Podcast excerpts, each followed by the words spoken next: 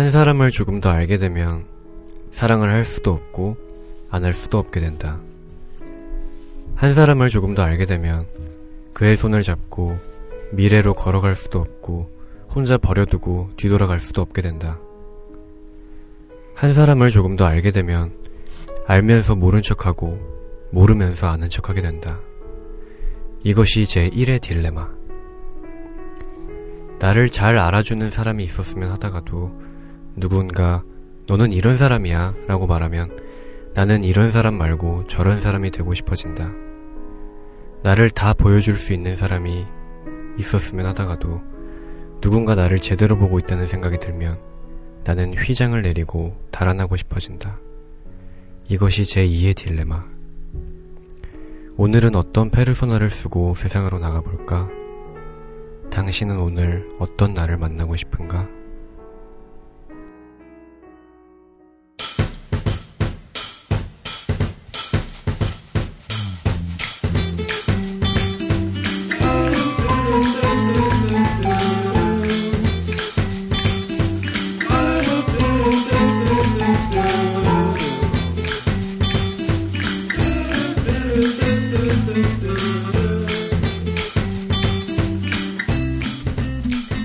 네, 안녕하세요. 모바일 콘텐츠 회사 북팔에서 진행하는 팟캐스트 소이소스의 진행자 박수현입니다. 사람들이 내게 동의할 때마다 난 내가 틀렸다는 생각을 하지 않을 수가 없다. 오스카 와일드가 했던 유명한 말이죠. 가끔 무조건적인 상대방의 동의에 의구심이 들 때가 있습니다. 앞서 낭독해드린 글 역시 같은 맥락의 글인데요. 황경신 작가의 책 생각이 나서 중에서 딜레마라는 글이었습니다. 모든 것들은 다 양면이 있기 마련이죠. 사람의 마음도 역시 마찬가지라는 생각이 듭니다. 우리는 어떤 것들을 기대하지만 어떤 것들을 두려워하기도 합니다. 우리는 전부 안다고 생각하지만 전부 모를 수도 있습니다. 이해받고 싶어 하지만 이해받고 싶지 않은 부분도 있기 마련이고, 이해하고 싶지만 아무리 노력해도 이해할 수 없는 순간이 찾아오기도 합니다. 타인을 완전히 이해하는 것은 결국 불가능합니다. 나는 나인 채로, 당신은 당신인 채로, 딜레마는 딜레마인 채로 조금은 느긋한 마음으로 관계를 대하는 것은 어떨까요? 네, 오늘도 역시 관계로 어떻게든 엮이고 싶은 남자 두 분 모시고 방송을 진행해볼까 합니다. 붉은 잎들이 따로 떨어져 있지만 마치 하나인 듯 모여 있습니다. 그의 말도 하나하나 곱씹을 수 있지만 결국 하나로 모이게 됩니다. 우리는 개미다. 이 꽃의 꽃말은 정렬입니다. 붉은색 달리아, 이윤형 팀장님 모셨습니다. 반갑습니다. 반갑습니다. 반갑습니다. 네, 무수히 많은 잔가지들이 갈라져 있습니다. 그 끝에서는 마치 마법과도 같은 일들이 벌어집니다. 눈송이처럼 희고 작은 꽃이 피어 올라와 다른 꽃들과 함께 있을 때 그 꽃들을 더욱더 돋보이게 만들어줍니다. 늘 눈송이 같은 보드라운 말로 이 팟캐스트를 돋보이게 만들어주시는 분이죠. 이 꽃의 꽃말은 맑은 마음입니다. 네, 안개꽃 최성민 씨 모셨습니다. 안녕하세요. 반갑습니다. 반갑습니다. 반갑습니다. 네, 십칠 회는 꽃이 좀 제발 빨리 피었으면 하는 마음으로 음. 꽃으로 준비해봤습니다. 네, 이제 삼월 말이 다 돼가는데 네. 봄이죠. 날은 많이 따뜻해졌는데 네. 꽃은 좀 아직인 것 같아요. 음, 벚꽃 개화 시기가 뉴스 보니까 사월 십삼일 정도라고 하더라고요. 아, 네. 그래요? 음. 그쯤이면 이제 팀장님도 좀 칼퇴를 하시고 아. 벚꽃 축제 같은 데 가시지 않을까 싶은데 아, 그렇죠. 네. 네. 시간이 상당히 촉박하네요. 네. 네. 아, 저도 그 누구보다 그러길 바라는데 음. 예, 그게 쉽지 않을 거라는 건 예, 매해 알고 있는 거라서요. 아. 네. 요즘 좀, 점점 더 옷차림이 약간 단정해지시고 젠틀해지시고. 그렇죠. 어, 오늘 아주 옷차림 좋으신데요. 그렇죠. 어, 네. 아, 평소랑 비슷한데 단지 아. 위통 하나만 깠을 뿐인데 똑같습니다. 음. 네. 네. 역시 속이 멋있는 남자죠. 겉에 그쵸. 있는 걸 하나 걷어내야 그쵸. 멋이 드러나는 남자예요. 아, 내면의 아름다움 얘기하려고 그랬는데 약간 육체적인 거예요. 그렇죠. 네. 네, 그렇군요. 네. 저희가 눈치 방송으로 시작했다가 지금은 저희가 거의 눈치를 안 보고 있긴 한데 음. 다시 한번 또 눈치를 볼 날이 있겠죠. 네. 왜냐면 사실은 저희가 방송에서는 이제 십칠 일까지 하다 보니까 음. 이미 방송 외, 외적인 시간들에서 많이 눈치를 이미 보고 있잖아요. 야, 그럼요. 그래서 이 시간만큼은 팀장님과 편하게 얘기 나눌 수 있는 자리가 아, 그렇죠. 저희한테는 어떻게 보면 있는 거거든요. 음. 팀장님 어떻게 생각하시나요? 아, 얼마든지요. 예, 아. 저는 예, 여러분이 편하게 대화할수록 예, 네. 오히려 좋습니다. 아, 예, 그렇군요. 부담 없이 뭔가를 시킬 수 있기 때문에 네. 얼마든지 예, 저를 한없이 편하게 예, 아, 역시. 예. 역시 미래를 내다보시는. 음. 그렇군요. 근데 제가 밥 같이 이제 식사를 하다가 네. 팀장님이 이제 하시는 말씀을 들었는데 네네. 이제 팀원들 이렇게 이렇게 차근차근히 생각해 보시더니 네. 괴롭히면 안 되겠다고. 어, 왜요, 왜요? 다들 하고 있는 일이 풀로 다 가득 차가지고 음. 뭘 하나 더 얹으면 이제 폭발할 것 같다고 아. 이런 얘기를 하시는 걸 들었어요. 네. 묘하게 안도가 되던데 이렇게 얘기하면 이제 얹으시겠죠? 아 그래요? 알겠습니다. 그런, 그런 얘기를 하면 안 되죠. 그러니까요. 이건 편집으로 되돌릴 수도 아, 없고 어떡하죠? 큰일 났네. 아, 못 들은 척 할 걸 그랬어요. 그러니까 아십시오. 사람, 사람이 사이클이 있는 이상 네. 봄이면은 좀 사람이 풀어져야 됩니다. 음. 하도 못해 날씨도 풀어지는데 아. 사람이 어떻게 안 풀어지겠어요? 아. 네, 저, 예. 저희 또 여름에 더운 사무실에서 또 불쾌지수 높을 때 부딪혀야 되잖아요. 그렇죠. 그러니까 봄 봄만큼은 조금 여유롭게 가도 괜찮지 음, 않을까 그렇죠. 생각도 예. 듭니다. 네, 저희 지금 이 녹음하는 날이 워크숍 저희 회사에서 단체로 워크숍 네. 떠나기 전날인데, 네. 네. 오늘은 좀 색다르게 워크숍에 임하는 각오. 네. 팀장님 어떠신가요? 내일 어, 어떻게 노실 건가요? 가서? 또 각오네요. 저는 초심으로 그런, 뭐 이런 말씀 안 하시죠? 아니요. 그런 자리일수록 저 같은 사람이 상당히 난처한 자리입니다. 예. 맨 위에 있는 분이랑 네. 아래에 있는 분이랑 상관없이 가운데 있는 사람이 가장 위험한, 위험이 그야말로 적나라하게 노출되는 상황이에요. 네. 그렇기 때문에 저는 빨리 리타이어 되는 게 음. 모두를 위해서 좋은 겁니다. 그래서 아. 저는 내일 예, 에너지를 다 쓰고 음. 아마 적정량의 알코올을 섭취한 다음에 깊은 잠에 빠져들 것 같습니다. 아, 네. 그러니까 치고 빠지기 작전을 쓰시겠다는 네. 말씀이셨습니다. 치고 퇴장입니다. 아, 치고 빠지기. 아, 빠지기가 아니라 네, 치고 그대로 평소에 퇴장. 쳤고요. 내일은 네. 그냥 퇴장만이 기다릴 뿐이에요. 아, 네. 음. 그렇군요. 음. 성, 성민 씨는 어떤 각오로 임하실 건가요? 저는 네. 약간 두려운데요. 그 음. 장을 보고 오신 분들이 네. 알코올을 굉장히 많이 사셨다고 들었어요. 제가 약간 두려운데 어. 예, 음. 네. 굉장히 즐거운 예, 자리 될 수 있도록 음. 네, 하도록 하겠습니다. 네, 그렇죠. 또 술이 남으면 또 그것도 안 되잖아요, 그렇죠? 네, 그렇죠. 술은 남으면 안 되죠. 네. 피 같은 거기 때문에. 네. 네. 그래서 누군가가 안 먹으면 누군가 또 마셔야 되는 그런 그렇죠. 상황이니까. 네, 네, 뭐 성민 씨께서 잘 하실 거라고 생각을 합니다. 네, 네, 네. 이렇게 해서 저희 십칠 회 네, 어김없이 초심으로 진행을 해볼까 합니다. 네, 우선 첫 번째 코너죠. 네, 금주의 북팔 페이스북 금북페 시간인데요. 한번 넘어가 보도록 할까요?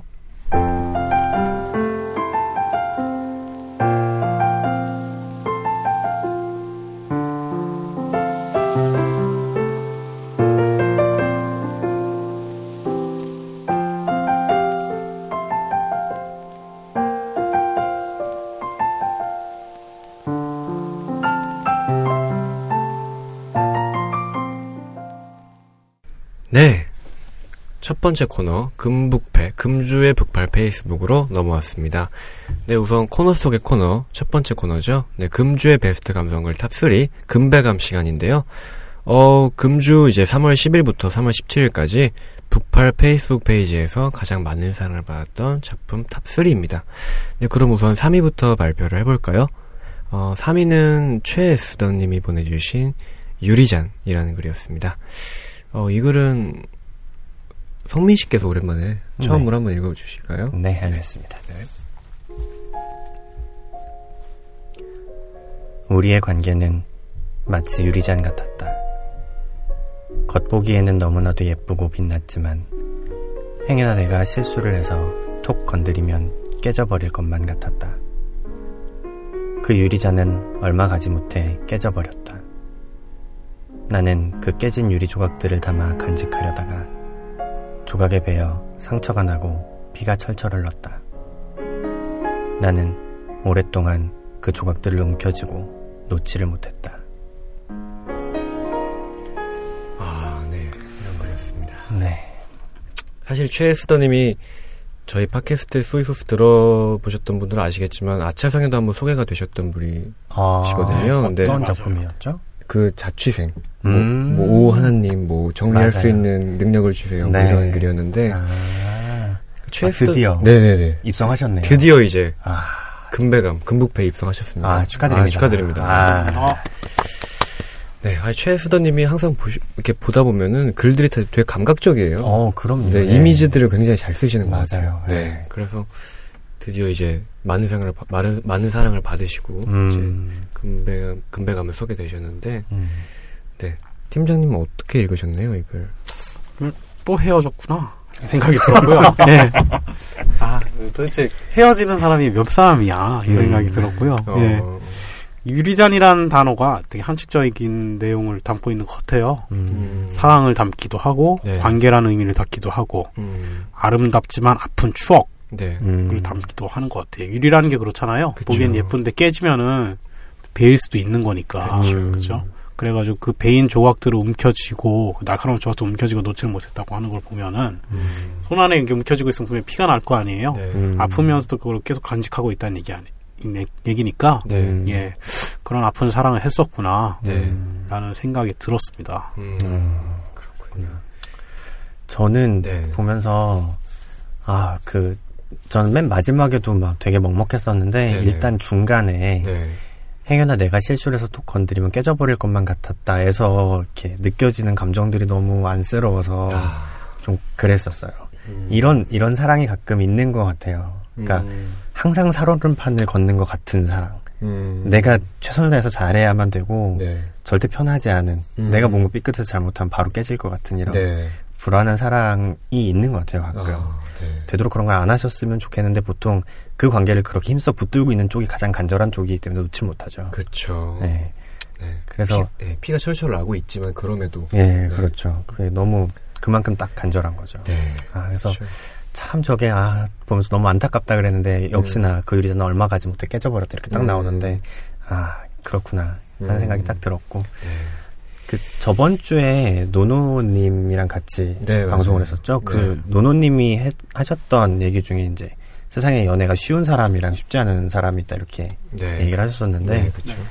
네. 그, 그때도 나왔던 이야기지만 그게 이제 쉽다 쉽지 않다 이지라기보다는 상대방을 편하게 해주는 사람과 그쵸. 그렇지 않은 사람이라고 생각할 수 있겠는데 음. 아 이런 불안한 연애 상대방을 편하게 해주지 않는 배려하지 않는 이런 연애는 좀 네. 벗어나셨으면 좋겠다는 생각이 좀 들었습니다. 음, 사실 노노님께서 저번 저번 회에 이제 말씀하셨던 게 음.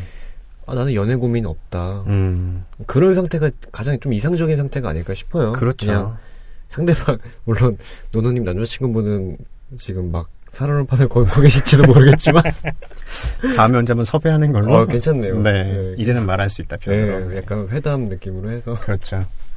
그런 식으로. 근데 사실 연애에 있어서는 둘 다 어떤 내가 조금만 실수해도 건드리면 뭔가 깨질 것 같은 그런 관계가 아니라 음. 어, 나, 나도 어느 정도 배려를 해주고 음. 그, 그 사람도 어느 정도 배려를 해주고 음. 그런 믿음이 되게 강력한 기류 같은 게 있으면 음, 맞아요. 네, 유리잔 같다기보다 뭐랄까요 음. 깨지지 않는 그 어디 도자기 회사에서 막 나오던데 코렐? 코렐 코렐 아, 이런 거 원래 협찬 들어오면 언급해줘야 아, 되는 그러니까. 건데 아, 아, 코렐 듣고 계시죠? 코렐 듣고 다음에 협찬 들어오면 다시 언급해드리겠습니다. 네, 저희 언제든 메일로 보내주시면 네, 그 코땡 있죠? 코땡 코땡 네. 코땡으로 하니까 네. 네, 부디 최혜수더님 다음에는 이제 콧땡 같은. 네. 어감이 별로네요. 땡, 땡렐? 이것도 땡, 별론데? 그냥 응멜, 응멜 같은 네. 관계에 또 이제 그런 좋으신 분 만나실 거라고 믿어 의심치 않습니다. 그럼요. 네. 그럼 이제 이 위 글로 넘어가 보도록 할까요? 네, 이 위 글도 역시 고장난 소녀님이 보내주신 다신 아. 없겠죠라는 글이었는데요. 아, 반갑네요. 네, 고장난 소녀님이 저희 소이소스 애청자이시면서 그러니까요. 글을 굉장히 꾸준히 많이 많이 보내주시는 분이세요. 음. 근데 블로그에도 심지어 많이 이제 댓글 같은 거 남겨주시는데 예, 맞아요. 제가 그 브리시 빌더님한테 듣기로는 아, 내 글이 한 번이라도 금북페에 소개되었으면 좋겠다 음. 이런 말씀을 하신 적이 있대요. 어. 결국에 드디어 아, 예, 십칠 회 만에 드디어 처음으로 완전 축하드립니다. 정말 축하드립니다. 이걸 저희 마음대로 선정할 수 있는 것은 진작에 했을 텐데 이건 아. 어디까지나 수치로 결정되는 거라 그렇죠. 그렇죠. 완전 공정하게 객관적이죠. 네. 아. 항상 이렇게 좋아요 순으로 하다 보니까 음. 저번에 같은 경우는 막 이루님이 막 두 글 독차지하실 때도 있고 한데 네. 고장근 선생님이 드디어 음. 네, 드디어 이제 아, 소개가 되었습니다. 오늘 금북페는 뭔가 반가움 특집 이런 느낌이네요. 약간 그쵸. 네. 네, 약간 아. 처음 이런 느낌. 아. 네. 그래서 고장난 소녀님이 이제 소이소스 같은데 팟빵 게시판에 댓글 남겨주시는 거 보면 팀장님이 굉장한 팬이세요. 그래서 어. 네, 어이구 어이구요. 어이구 소년이잖아요. 네, 소년. 소년이었으면 제가 고쳐드렸을 텐데 소년이시니까. 네. 네, 아 그래도 네. 팬이시니까 네. 특별히 고장난 소녀님 글은 이제 팀장님께서 한번 낭독을 해주시겠습니다. 네. 없겠죠. 앞으로는 이렇게 좋아하는 사람이 많이 그리는 사람이 오지 않겠죠. 목소리만 들어도 설레던 시간이 그대를 기다리던 시간마저 설레던 순간이 다신 없겠죠. 다신 오지 않겠죠. 내 사랑이. 네, 음, 이런 글이었습니다. 또 이런 있고 그 노래군요. 또 이런 예 시 또 이런 글. 네. 어, 항상 이별에 관한 레파토리 네. 그런 글들이 많이 올라오기 때문에 음, 네 그렇습니다. 네 오늘도 이렇게 또 다신 없겠죠. 음. 헤어지고 난 뒤에 어떤 헤어진 그 상대방을 그리워하며 음. 적어 내려가신 글인 것 같습니다. 고장난 소녀님이 이별을 하신 걸까요? 그래서 고장이 났나 보고. 네, 고장이 난 것 같은데요. 예. 어, 되게 친근하네요, 고장난 소녀님. 음. 네. 글쎄요. 음. 근데 항상 보, 이런 보내주시는 글들이 이별에 관한 글들이 좀 많으신데 네. 아. 매번 이별을 하시진 않았을 것 같아요. 그렇죠. 한 번 이별하고 그걸 계속 안으면서 이제 시로 승화하는 음. 그런 예술적인 단계까지 오셨는데 네. 고장은 이제 슬슬 고쳐드려야 될 때가 된 것 같네요. 음. 예. 전 요거 시를 보면서 그 생각을 했거든요. 한번 거꾸로 읽어보자.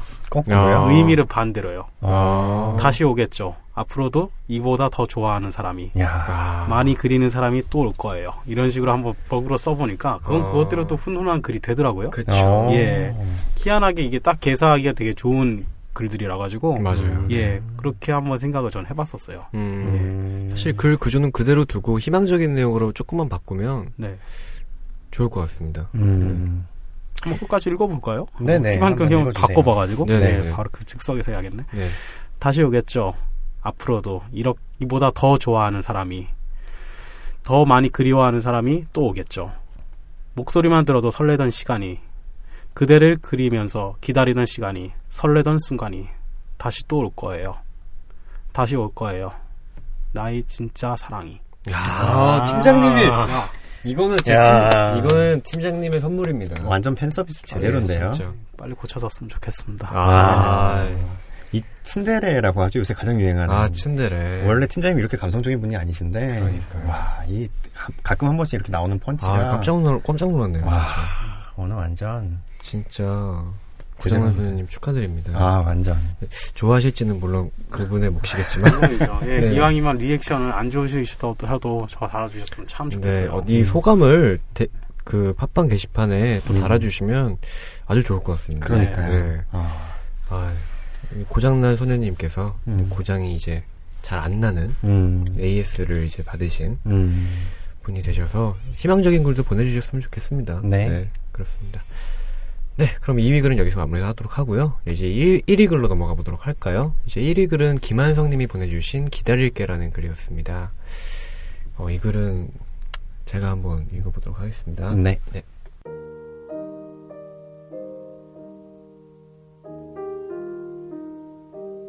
너의 한마디에 나는 생각했다. 아무리 네가 나를 밀어내고 네 말투 하나하나에 상처를 받아도 나는 끝까지 네 곁에 있을 것이고 늘 그래왔듯이 너를 사랑할 것이다. 그 언제가 될지는 모르겠지만 아주 나중에 시간이 흘러서 만약 네가 나의 존재에 대해 깨닫는 날, 너를 항상 신경 써주는 나를 깨닫는 그날이 온다면 여태까지 네가 내게 했던 행동과 말투를 그 모든 것을 잊어줄 테니 그날이 언제든 기다릴 테니 너를 사랑하는 나에게 와주겠니? 지금은 비록 숨어서 하는 말이지만 그날이 오면 너의 얼굴을 보고 말하고 싶어. 사랑해. 와줘서 고마워. 네, 이런 글이었습니다. 음, 음.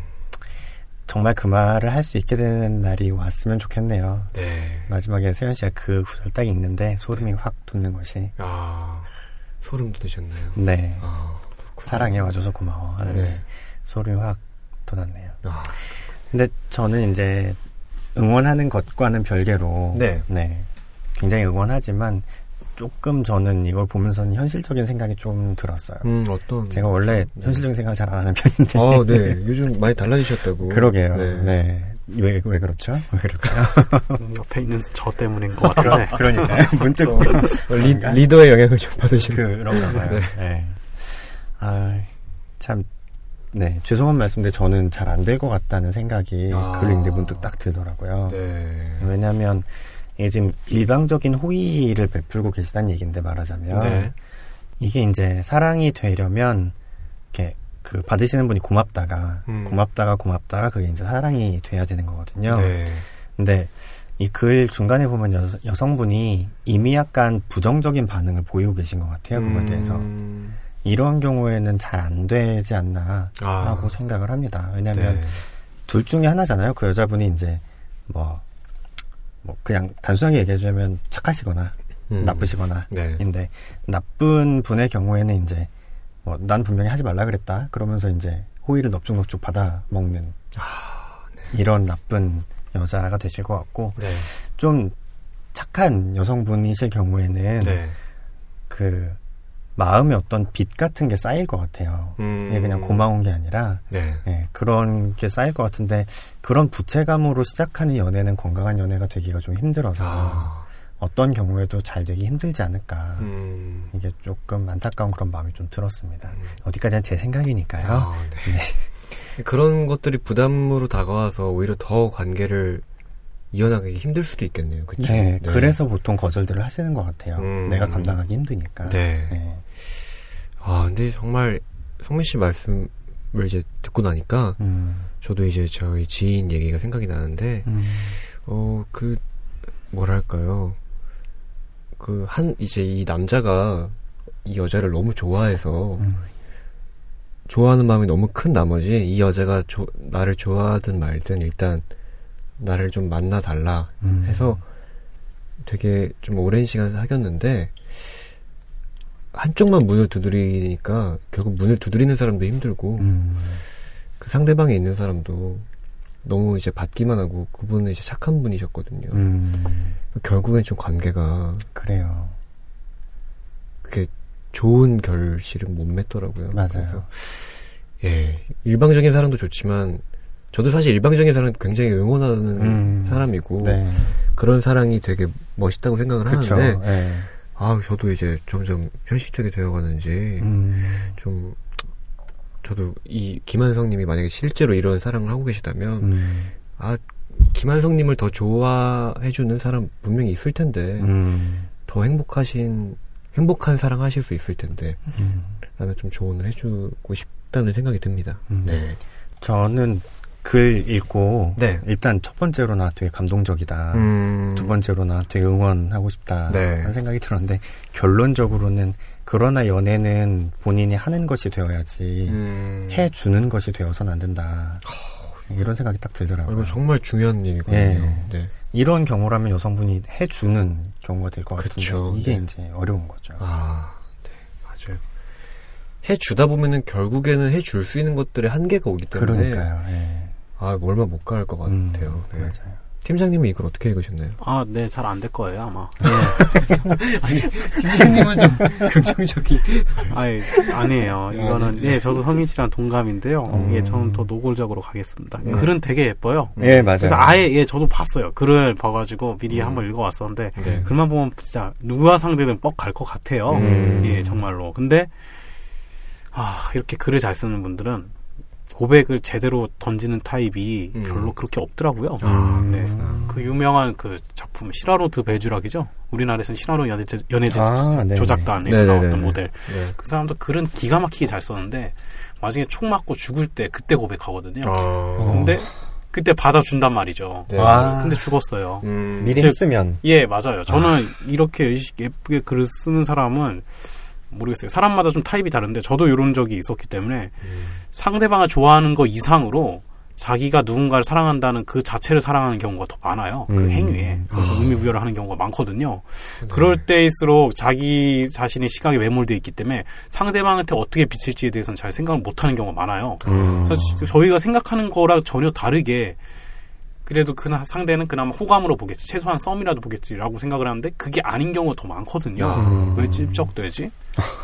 이상하지? 네. 이상하게 나 여기 집중하고 싶은데 왜 자꾸 이렇게 하지? 이렇게 생각하는 판단하는 경우도 있어요. 음. 전혀 전혀 논리적으로 이렇게 이어지지 않는 게 네. 예, 왜냐하면 주체가 달라져 버리는 거니까. 그쵸. 그렇기 때문에 저는 음, 모르겠어요. 이거 이 글은 되게 좋은 건 일단 먼저 인정을 하고요. 음. 저는 제일 좋은 글이라고 생각을 해서 아이 써왔어요. 뻑 같습니다. 이런 식으로 써왔는데 음. 글이랑 상관없이 만약에 이게 본인께서 어떤 사랑을 하고 계시고 거기에 대해서 이렇게 구술, 심정을 구술하신 거라고 한다면 네. 이 글보다 훨씬 더 어설퍼도 상관없으니까 음. 먼저 예, 돌직구 형의 고백을 해보는 게 어떨까 싶어요. 음. 예, 저도 왜냐하면 저도 이런 케이스거든요. 저. 네. 예, 저도 이십 대 말에 한번 친구, 마음에 드는 친구가 한 명 있어서 좀 고백을 많이 하고 이렇게 쭉 가려고 하다가 네. 아, 그 대놓고 고백을 안 했던 것이 오히려 좀 더 찌질하게 보여진 것 같아요, 제가. 음. 그래서 그 후에도 막 계속 뭐 카톡을 보낸다든가 문자를 보낸다든가 가끔씩 하는데 예, 너무 자주는 안 하고 그때의 음. 그 리액션이 음. 처음에 약간 서로가 약간 호감했을 때 그 리액션하고 완전히 달라져 버린 거예요. 음. 예, 그래서 차라리 그때 처음에 용기를 냈으면 어떨까 그런 생각이 들었거든요. 네네. 그래서 훨씬 어설프더라도 차라리 그 어설픔을 용기로 채우면 되니까 네. 먼저 어, 확실하게 자, 얘기를 하는 게 좋을 것 같아요. 그렇게 음. 먼저 얘기를 해버리면 그 사람이 거기에 대해서 이제 확실하게 거절하게 되면 이제 다른 일에 집중할 수 있을 거거든요. 차라리 다른 사람도 찾을 수 있을 거고 음. 계속 무언가를 나만이 혼자의 상상으로 미화할 일은 없어질 거니까. 그렇죠. 음. 예. 그래서 먼저 어설프게라도 고백을 했으면 좋겠습니다. 아, 네. 음. 사실 김한성님께서 써주신 이 보내주신 글이 네. 많은 분들도 사랑을 받았고. 맞아요.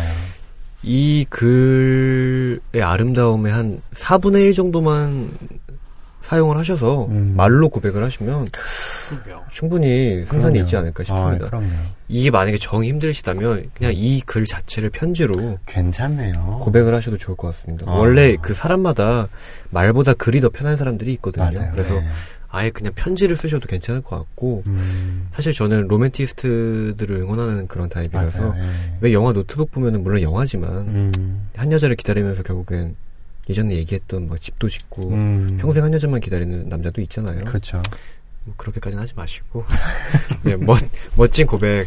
저도 점점 팀장님 영향을 많이 받아서 네, 네, 아무튼 네 아무튼 멋진 글로 아니면 음. 멋진 말로 고백에 고백에 성공하셨으면 좋겠습니다. 네. 네. 네, 그럼 저희 첫 번째 작은 코너였죠. 금배감은 여기서 마무리하도록 하고요. 네, 두 번째 작은 코너 역대 북팔 페이스북 역북페로 넘어가 보도록 하겠습니다. 네, 성민 씨 부탁드릴게요. 네, 역북페 시간입니다. 그동안 북팔 페이스북에서 가장 사랑을 많이 받았던 글을 읽어드리는 시간이죠. 이번 주에는 이천십사 년 팔월 십구일에 북팔 페이스북에 게재되었던 오늘부터라는 글을 소개해드리겠습니다. 저자는 박광수 님이십니다. 어, 이 글은 팀장님이 한번 읽어주시면 좋을 것 같아요. 네. 네.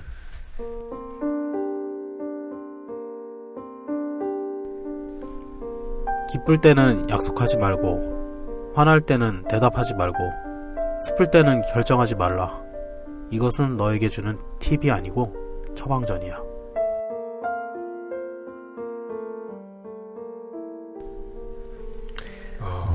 네, 짧고 굵은 네, 네 글이었죠. 이 글이 그 광수 생각 예 맞아요. 네, 예, 그 박광수 아, 예, 그분이고 예. 어쩌면 어쩌면 어쩌면이라는 책에 아, 실렸던 글이에요. 확실히 좀 센스가 있네요. 그렇죠. 네, 네. 팀장님 혹시 이거 올리실 네. 때 에피소드 뭐 이런 거 있으신가요? 아, 에피소드는 아닌데 그냥 생각나는 게 좀 있더라고요. 기쁠 때는 약속하지 말고 이렇게 하는 거에 대해서 네. 하지 말고 하지 말고 하지 말라 할 때 왜 그럴까를 생각을 해봤어요. 음. 기쁠 때는 약속하지 말라. 돈 쓸까봐. 아. 돈 쓸까 쏜다 이럴까봐. 그래서 하지 말라는 거겠다 이렇게 생각을 음. 했고 화날 때는 대답하지 말라. 관계가 바로 깨질까봐. 음. 예. 슬플 때는 결정하지 말라. 될 대로 되라는 식으로 그냥 정할까봐. 아. 그런 의미에서 이렇게 딱 딱 아구가 맞아 떨어지지 않았을까라고 생각을 했었죠. 아. 예. 어, 그렇구나. 네. 그러네요. 네. 그럴 것 같네요. 네네네. 그래서 굉장히 많은 사랑을 받았던 글인데요. 도달이 백이십팔만 분께 도달을 아, 했었고요. 네. 네, 좋아요도 만 칠천 분 넘게 네. 좋아요를 눌러주셨습니다. 야. 네, 댓글 몇 개 소개해드릴게요. 서건웅 님이 이거 진리다. 이렇게 네, 짧게 예, 진리다. 음. 이렇게 달아주셨고요. 네. 최성인 님은 난 기분 좋으면 돈이 술술 나간다. 아, 역시 팀장님이 짚어주신 거는 그러니까요. 아, 네. 네. 아, 정확히 그 얘기가 나오죠. 네. 네. 이렇게 술 마시고 다음날 보면 카드 고지서가 있고 막 아. 문자 찍혀 있고 네. 나는 기억이 없는데 예. 막 쭉쭉 나가 있죠. 네, 그렇죠. 저희가 들은 얘기 중에 그런 거 있었어요. 누가 이제 술을 사지는 않고 네. 술에 잔뜩 취한 채로 커피숍에 갔대요. 네네. 커피숍에 가가지고 막 커피랑 빵이랑 네. 뭐 군것질거리랑 이것저것 막 마셔가지고 아니 먹고 막 그래가지고 네. 그걸 자기가 쐈대요. 네. 다음날 이제 문자를 봤는데 자기는 할리스라는 술집에 간 줄 알았다고 커피숍에서 사만 원 넘게 혼자 쏜 거예요. 친구들 거까지. 아이고, 아이고. 그런 일이 있었다는 얘기를. 어, 커피숍에서 한 삼 차를 하셨네요. 그러니까요. 네. 들은 적이 있습니다. 네. 네. 술 드실 땐 조심하시고요. 네. 네. 김동욱님이 조은지님께 화날 때 대답하라 해서 미안 아. 이렇게 달아주셨어요. 또 음. 여기서 또 여자친구분에게 미안함을 얘기. 그렇죠. 네. 어, 아. 이제 알겠다, 이해하겠다 음. 이런 글이었는데 네. 근데 또 밑에 보면 조성욱님이 김다영님께 그래도 말은 해야지 이런 댓글을 다시는 장면도 목격이 되었습니다. 아니, 기쁠 때, 화날 때, 슬플 때 다 말하지 않게 되면 음. 때도, 예, 언제 얘기하겠어요. 아. 그렇죠. 맞아요. 네. 그래서 요런 글이었고요. 어, 그러면 세영 씨는 이런 처방전 어떻게 공감하시나요? 이런 처방전이요? 네. 어, 뭐 어떤 면에선 공감을 하고 어떤 면에선 아닌 것 같기도 하고요. 음. 네. 저는 뭐랄까요, 감정적인 사람이라서 음. 기쁠 때 약속하고 네. 화날 때 대답하고 음. 슬플 때 결정하는 것 같아요. 그럴 때 하지 않으면 아무것도 못하게 되는 거죠. 늘 그러니까. 그쵸? 아, 그런가? 예, 아, 근데, 예, 근데 그럴 때 이제 후회했던 일들도 꽤 있어서 음. 음, 네, 처방전, 그런 면에서 처방전이 되기도 하는데 음. 어떤 면에서는 이렇게 감정적이게 행동했을 때 더 좋은 일이, 일이, 일이 일어난 적도 있어서 어. 저는 뭐 반반인 것 같습니다. 음, 네. 좋은 일의 예를 하나만 들어주신다면? 좋은 일의 예요? 음, 예를 들어서 한번 만나보고 싶은 사람과 음. 약속을 하고 싶은데 그때 제가 기뻤고 되게 심적으로 여유가 좀 있었거든요. 음. 그래서 한번 만나봤는데 네, 지금 이제 사랑하는 사람 만났죠. 아. 그래서 기쁠 때 약속하면 뭐 좋, 좋던데 나는. 어. 그것도 이제 급 약속이었거든요. 진짜 급. 와. 네, 그래서 어, 네, 좋더라고요. 멋있다. 예, 그래요. 예, 네. 맞습니다. 네. 처방전이 필요 없는 사람한테 무슨 아유. 그러니까요. 네. 어, 아픈 얘기는... 사람한테 필요한 게 처방전이지. 예. 아, 네. 어, 네, 좋네요. 생각신 안 아픕니다. 약은 약사에게. 네. 네, 그렇죠. 이렇게 기쁠 때는 말씀하신 것처럼 약간 이렇게 심리적인 에너지가 좀 더 있어서 네. 용기를 좀 더 낼 수도 있고 그쵸. 이런 측면들이 네. 있는 것 같아요. 네, 네, 네. 네, 그렇습니다. 어, 혹시 세현 씨는 만나시는 분이 네. 화날 때 이야기를 잘 하시는 편이신가요? 아, 정확히 또 정확히 또 제 질문이 왔는데 음.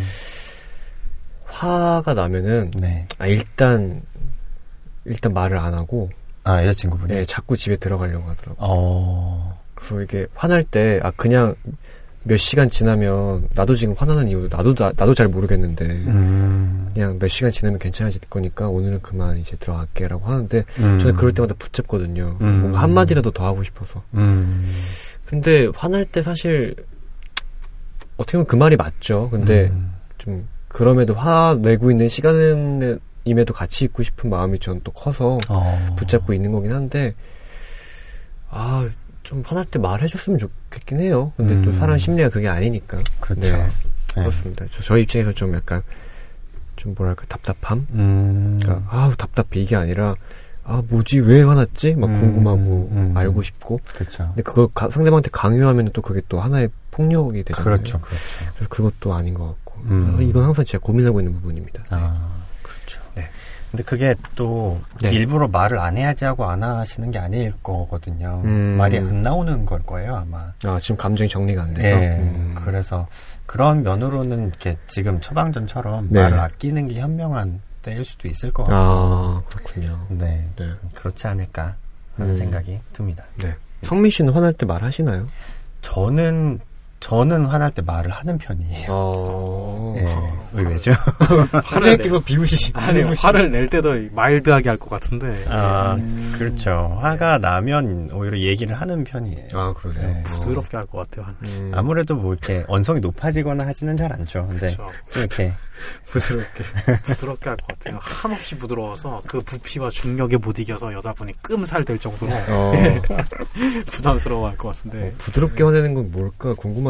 뭐 예를 들어서 뭐 세현 씨 저 진짜 지금 화 많이 났는데 같이. 아, 그거 까칠해요.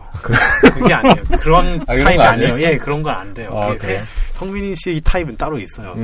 예, 진짜 마치 솜이 물을 뿌, 물에 뿌려가지고 점점점점 부피가 커져서 내가 있는 공간까지 밀어, 날 밀어내면서 나를 어... 압사시킬 것 같은 그런, 예. 뭘까요? 궁금하네요. 예, 저도 한 번도 본 적이 없어서 모르겠는데. 어... 예. 저도 한 번도 본 적이 없어서 모르겠는데. 솜이 물에 뿔 정도까지는 없으시죠? 그렇죠. 예. 어, 네. 뭐, 잘 모르겠지만, 네. 네. 뭐, 그렇습니다. 네. 네. 아, 보고 싶네요. 아, 네. 한번 다음에 기회 되면 한번 녹음을 한번 해서 네. 저희를 기억해 주신 다음에 화가 내는 타임에 뭐 아. 생각할 틈이 없겠지만 한번 들려주세요. 그러면은 그, 그 시간에 녹음기를 그렇죠. 어. 잠깐 있어봐. 내가 지금 화가 났으니까 일단 녹음부터 좀 하고 이렇게. 글쎄 풀릴 수도 있어요. 어, 그럴 수도 있죠. 그것도 마일드하네요. 네. 음, 네. 그렇죠. 네. 네. 아, 근데 생각해 보면 저는 화가 이렇게 막 나는 편은 아닌 것 같고. 아, 그러니까 네네. 그 아까 세현 씨 질문에 다시 답을 하자면 언짢을 때, 음, 내가 기분이 상했을 때, 때 네. 침묵으로 표현하기보다는 네네. 그걸 말로 하고자 하는 편인 것 같아요. 아, 네. 네. 또 성민 씨께서 억울한 거 못 참으신다 하셨잖아요. 그, 그렇죠. 네. 네. 그래서 말로 그걸 좀 풀어야 되는 음. 타입인 것 같고. 네네네. 네, 그렇습니다. 저는 이 글을 보면서 네. 옛날에 그 인터넷에서 봤던. 네. 그 최종훈 교수님의 인생교훈이라는 글이 있어요. 네네. 혹시 본 적 있으시나요, 이거? 아, 예, 예. 전 본 적 있습니다. 되게 유명한 것 같은데. 네. 네. 그렇죠. 여기저기서 네. 많이 네. 있는 글이라 네. 이게 좀 생각이 나서 찾아봤어요. 네. 잠깐 읽어드릴게요. 네. 갈까 말까 할 땐 가라. 살까 말까 할 땐 사지 마라. 말할까 말까 할 땐 하지 마라. 줄까 말까 할 땐 줘라. 먹을까 말까 할 땐 먹지 마라. 아, 이런 글이었거든요. 이 글 정말 많이 인용되는 글이죠. 음, 네. 음. 이 정도만 지키고 살아도 참 잘 살 수 있지 않을까 하는 생각이 드는. 사실 진실을 얘기하자면 저는 이 글을 기억하면서 한 구절밖에 기억을 못했어요. 어떤 거죠? 먹을까 말까 할 땐 먹지 마라. 네. 어. 요새 삶의 모토로 삼고 있는. 어. 그래서 항상 점심 때 한 젓가락씩 남기거든요. 네. 네. 아, 지금 이거 먹을까 말까? 이러면 항상 이제 안 먹는 쪽을 선택하고 있어요. 아. 네. 저는 거기서 공깃밥 추가를 하는데 성민 씨는 안 드시는구나. 어쩐지. 세현 씨는 살이 네. 안 찌시니까요. 아, 저 복부, 아, 이런 얘기 없잖아요. 네, 아무튼. 네. 네. 팀장님, 이 글 네. 어떻게 괜찮으신가요? 뭐가 제일 와닿으세요? 어, 근데 다 좋은 쪽을 선택을 해주셨네요. 음. 갈까 말까 할 때는, 예, 이럴 때 가라고 얘기하는 부분은, 네. 되게 망설여서 서, 실, 뭐지? 후회하는 경우가 많으니까 가라는 얘기고, 그게 음. 무슨 진로든, 아니면 어떤 여행이든. 다 그런 것들을 앞에다가 한번 목적을 한 번씩 넣어봤어요. 음. 그런데 다 그런 것들이 나오더라고요. 좀 더 도전적이고 가능성이 짙은 그런 것들이 항상 목적에 들어오게 돼 있더라고요. 음. 그런 거 할 때는 가라. 그리고 살까 말까 할 때는 이런 건 또 또 부정적이에요. 거의 다. 음. 산다는 것 자체가 일단 다 사물로 결정이 되잖아요. 그렇죠. 충동 구매할 거니까 이때는 하지 마라. 그런 식으로 긍정과 부정을 딱 목적어가 어떤 게 들어올지 선택을 하셔가지고 음. 거기서 이제 부정형을 취하든 긍정형을 취하든 이렇게 제시를 해주셨더라고요. 음. 되게 괜찮은 것 같아요. 근데 이게 잘 외워지진 않네요. 어. 그렇죠. 저도 찾아보기 전까지는 외우기 예, 힘들더라고요. 예, 예. 네. 알아서 잘 하겠습니다. 네. 예. 세현 씨는 한 구절만 꼽아주신다면? 저요? 네. 어, 저는 제 성격이랑 제일 잘 맞는 부분이 말할까 말까 할 땐 하지 마라. 아. 네. 저는 좀 이거 말할까? 아니다. 됐다? 뭐, 그냥 약간 이런 타입이라서, 음. 이게 좋은 건지는 모르겠습니다. 음. 뭐 이게 또, 말할, 말, 할까 말까가 아니라, 말해야겠다 싶을 때 말을 하는 편이긴 한데. 음. 아, 그래요? 네. 그, 아닌가. 저한테는 아닌데, 저한테는 이걸 반대로 적용해주세요. 저한테는 말할까 말까 할 때 말을 해주세요. 음. 그게 좋습니다, 저는. 예. 그렇군요. 그렇군요. 팀장님과 있어서는 제가 요즘 또 많이 노력하고 있거든요. 음. 네. 목소리도 그래서... 크게 내주세요. 아, 아, 막 이런 모습 내시면 저 화낼 줄 몰랐죠. 막 이러면 몰랐어요. 막 이럴 테니까. 아, 근데 팀장님께서 성민 씨랑 저한테 약간 화를 강요하시는 듯한 느낌도 네. 없잖아요. 저를 너무 배려하시는 것 같아서. 아. 예. 여러분들에게 좀 더 무언가를 드리려면 음. 업무겠죠 아마 업무를 드리려면 아. 무언가를 좀 더 편하게 해드릴 방법밖에 아. 없어서 줄까 말까 할 땐 저라 아. 네. 팀장님이 바로 이런 이론을 제공하고 계십니다. 아, 아, 네. 아, 그렇군요. 그러면 저희가 이제 말할까 말까 할 땐 말할 테니까요. 음. 팀장님은 줄까 말까 할 땐 안 주시고 아, 그럴 순 없고요. 딜을 딜을 좀 하면 안 되나? 어, 괜찮네요. 어, 생각해 보겠습니다. 아. 봄이니까 저도 좀 예, 전형적인 자세를 취하도록 하겠습니다. 아, 아, 감사합니다. 예. 네. 네, 좋습니다. 오늘 역북페는 이렇게 훈훈하게 네, 조언이 다 있지만 네. 상황에 따라 사람에 따라 이렇게 취사 선택해서 받을 건 받고 이렇게 지혜롭게 선택하셨으면 좋겠습니다. 네. 네, 역북페는 이렇게 마무리하겠습니다. 아, 네, 수고하셨습니다. 고맙습니다. 네. 네, 세 번째 작은 코너 아차상으로 이제 넘어갈 텐데요. 네, 어, 이번 주에는 정희연님이 보내주신 쓴 커피라는 글이 아쉽게 탈락을 했습니다. 음. 어, 이 글은 제가 한번 읽어보도록 할게요. 네. 네. 태어나 아메리카노를 한 번도 마셔보지 않은 나에게 아메리카노를 즐겨 마시는 누군가가 그랬다. 자신은 커피를 마시는 게 아니라 인생의 쓴맛을 느끼는 거라고. 그래서 괜히 울적해지는 날 아메리카노를 시켜보았다. 처음 아메리카노를 맛보는 설렘에 두근거리는 마음으로 돌이켰더니 몰라도 좋았을 쓴맛을 알아버렸다. 달콤한 커피를 시킬걸 하는 후회가 들었다. 인생의 쓴맛이 아닌 인생의 달콤함을 더 느끼고 싶어졌다. 네, 이런 글이었습니다. 음. 왜 떨어지신, 왜 떨어졌을까요? 성민 씨. 그러게요. 저는 오늘도 이 글은 참 좋은데요. 음. 왜 떨어졌을까요? 음. 아쉽네. 왜일까요? 다들 이제 아차상에 네. 별로 영혼이요. 영혼이 안 남겨지죠. 아니요, 별로 떨어질 이유가 없어요. 그렇죠. 예, 이게 괜찮죠. 예, 어차피 이건 다양성 때문에 아. 사람이 잣대에 따라서 조금씩 왔다 갔다 하는 상대적인 게 많은 거지. 그렇죠. 음. 결격 사회에 있는 글은 전혀 아니에요. 음. 되게 좋은 글이에요. 저는 이거 되게 오늘 이, 금배감에서 일 위 했던 글에 견주어서 그렇게 나쁘지 않은 글이라고 오. 생각을 해요. 아. 예, 근데 좋은 글인데. 네. 예, 후회하실 필요는 없을 것 같습니다. 이게 쓴맛, 쓴 커피를 드셨다고 해가지고요. 네. 음. 예, 어차피 쓴맛도 우리가 수, 인생에 살면서 느껴야 할 수만 가지 맛 중에 하나잖아요. 음. 그걸 오히려 미리, 상대적으로 더 미리 맛봤다고 생각하면 오히려 좋은 경험이라고 생각하시면 될 것 같습니다. 네. 음. 예, 그래도 그런 거 미리 경험하신 게 네. 좋은 거니까요. 예, 네. 앞으로 쓴맛 말고 매운맛, 뭐 짠맛, 뭐 또 느끼한 맛, 뭐 더 모든 맛을 네. 다 느끼시면서 음. 그 다음에 이제 단맛만 찾으셔도 나쁘지 않을 것 같아요. 그렇군요. 아, 네. 사실 저도 이 글 건네받았을 때 검토하시는 분께 검토, 음. 건네받았을 때 이 글이 왜 떨어졌지 싶었는데 음. 지금 읽으니까 좋네요, 사실. 네, 네, 좋죠. 근데 저 하나 딱 생각났어요. 네, 어떤 왜 떨어졌는지. 네, 어떤 거죠? 이거 떨어지는 글들 보면 네. 몽, 뭔가를 먹거나 마시는 건 떨어져요. 아, 맞다. 생각해 보니까 치킨 저번에, 저번에 네, 예. 치킨 이런 거 나왔었고 예. 민트 초코 이런 것도 있었고 예. 담당하시는 분이 먹거나 마시는 거는 거의 떨어뜨리시는 게 아닌가. 엄청나게 증오하는군요. 아. 어. 아까 최종원 교수님이 인생 교훈에도 써야 되는 먹을까 말까 할 때 먹지 말라고 했잖아요. 그쵸. 그걸 지키시는 거예요. 아. 근데 남한테 적용하네요. 남한테도. 그러니까. 아. 하다못해 글로도 적용을 하시는. 글도 용서가 안 되는 음. 아. 그런 분이네요. 네. 갑자기 딱 떠올랐는데 어떻게 맞는 것 같죠? 네, 뭐 일리가 있죠. 네, 그러신 것 같아요. 보니까 저도 그분 잘 그, 멀리 앉으셔가지고 잘 모르지만, 음. 네, 보통 기본적으로 뭘 항상 커피를 항상 손에 쥐고 사시거든요. 그분이. 아. 그래서 이제 쓴 커피 이 글을 보고 아, 무슨 니네가 무슨 커피 맛을 노네 이러면서 약간 떨어뜨린 게 아닌가 싶기도 한데. 음. 네. 근데 뭐 약간 저는 이 글 중에 재밌었던 부분이. 네. 예를 들어서 성민 씨가 어떤 친구분 만나는데 친구가 음. 아메리카노를 먹고 마시고 있어요. 네. 근데 성민 씨가 친구한테 넌 아메리카노를 왜 좋아해? 이랬는데 친구가 야 나는 인생의 쓴맛을 느끼고 싶어서 마시는 거야. 어 그런 친구 어떠세요?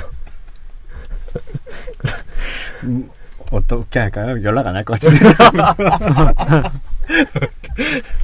음. 네. 그러니까 저는 이 글, 이 글, 이, 이 문장이 되게 약간 허세가 어, 가득한 친구가. 그렇게 들으니까 그러네요. 네. 와. 무슨 얘긴가. 옛날 유행하던 싸이월드에다 이렇게 그렇죠. 커피 한 잔 마시는 걸 이렇게 올려다 놓고 사진 올려놓고 나는 인생의 쓴맛을 마시는 거. 어이구. 어이구. 그러네요. 손발이 없어지겠네요. 라이브로 들으면 좀 그러네. 어. 그렇죠.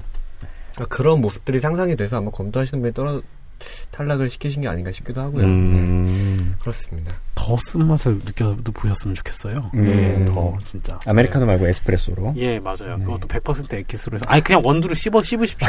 액체, 액체도 필요 없으니까요. 그러면 어. 예, 괜찮을 것 같아요. 그럼 실제 원두를 씹어 먹는 맛과 그리고 날 것의 인생.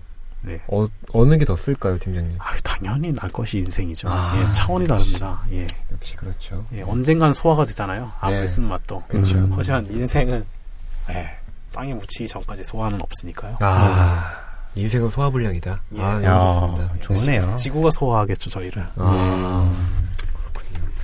정희원님, 앞으로 뭐 쓴 커피보다 더 쓴 경험 하실 일이 많으시겠지만, 음. 그럼에도, 뭐, 달달한 커피도, 순커피도 같이 즐기시는 그런 여유를 가지시면 어떨까 하는 생각을 하면서 음. 앞으로 또 좋은 글 많이 보내주셨으면 좋겠습니다. 네. 네. 네.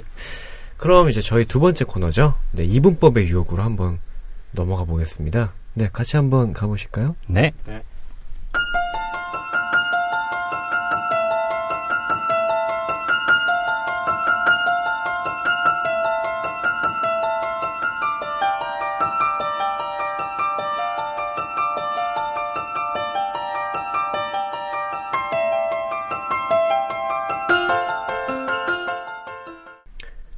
네, 두 번째 코너죠. 이분법의 유혹으로 넘어왔습니다. 아, 저번 회는 노노님이 골라오신 네. 세상에는 연애가 쉬운 사람과 그렇지 않은 사람이 있다고 얘기 나눠봤는데 네. 네. 재밌었어요. 아주 재밌었죠. 네, 네. 남자 셋만 얘기하다가 이제 여자의 입장에 대한 얘기 듣다 보니까 음. 네, 사실 그렇게 별반 다르진 않았지만 그냥, 그냥 뭐 원빈이 잘생겼다. 그렇죠. 원빈, 원빈, 원빈이었어요. 그렇죠. 네. 원빈으로 시작해서 원빈으로 끝난 아. 그런 방송이 아니었나 싶습니다. 그렇죠. 네. 아무튼 그래서 이번 회에는 저희 남자 셋이서 음. 심해 탈출을 했다가 다시 왔잖아요. 그래서 그렇죠. 좀 서늘하게 여기 녹음실 굉장히 덥습니다. 음. 그래서 서늘한 느낌을 공유하고 싶어서 음. 세상에는 귀신의 존재를 믿는 사람과 그렇지 않은 사람이 있다라는 주제로 얘기를 나눠볼까 합니다. 아, 네. 어떻게 저희 불이라도 좀 끄고 이야기해볼까요? 아, 무서운데. 네, 귀신의 존재 믿으십니까, 팀장님? 네, 있을 수 있다고 생각합니다. 오. 네. 뭐 시... 믿습니다, 뭐 신앙합니다 이런 건 아니고요.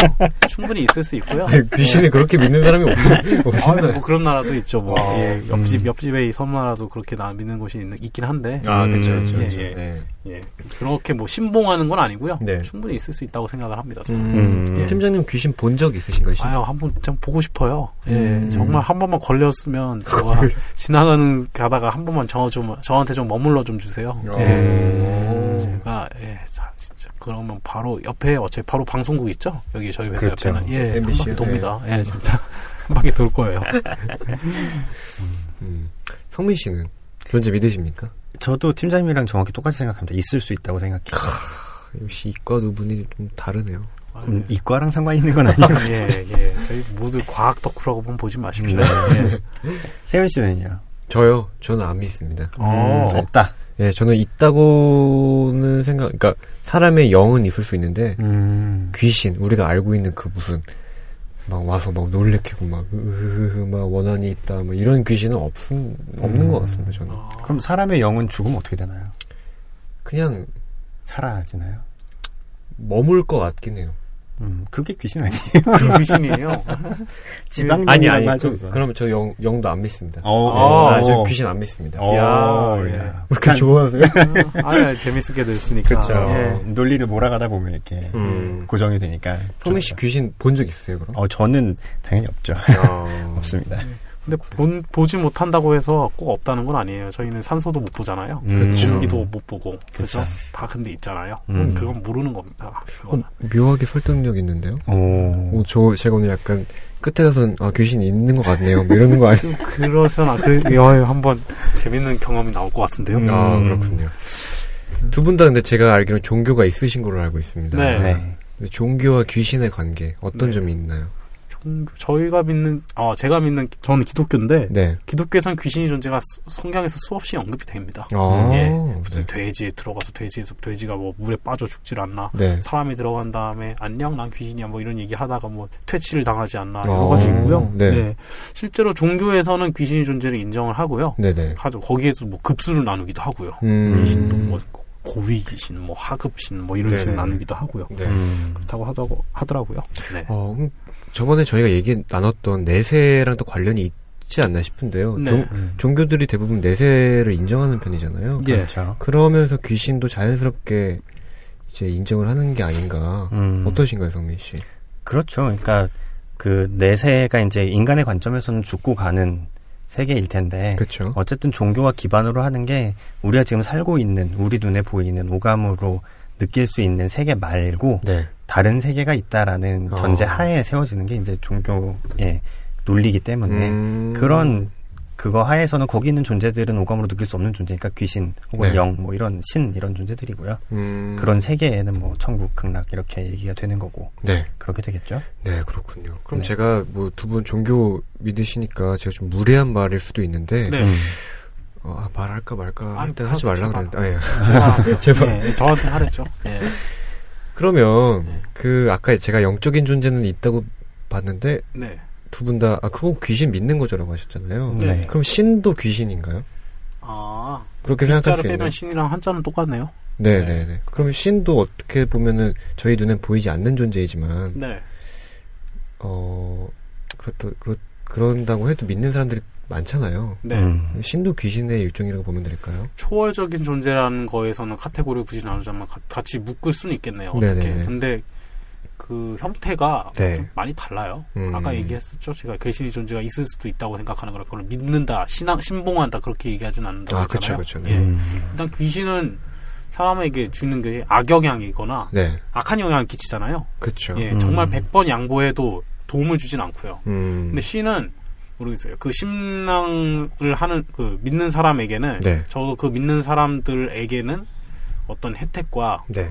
하다못해 믿는 기쁨이라도 베풀어 주시는 음. 그런 분이기 때문에 음. 좀 다를 것 같아요. 초월적인 존재, 그러니까 초월적이라는 게 저희가 표현할 수 있는 상식 이런 네. 선을 벗어난 존재라는 거에서 따지면 같은 카테고리에 묶일 수는 있겠지만은 네. 예, 그 실제로 사람에게 미치는 그 어떤 영향력이가에 음. 따라서는 좀 많이 상반되는 것 같아요. 아, 그러니까 분류가 다르다라고 예, 예. 정리할 수 있겠네요. 예.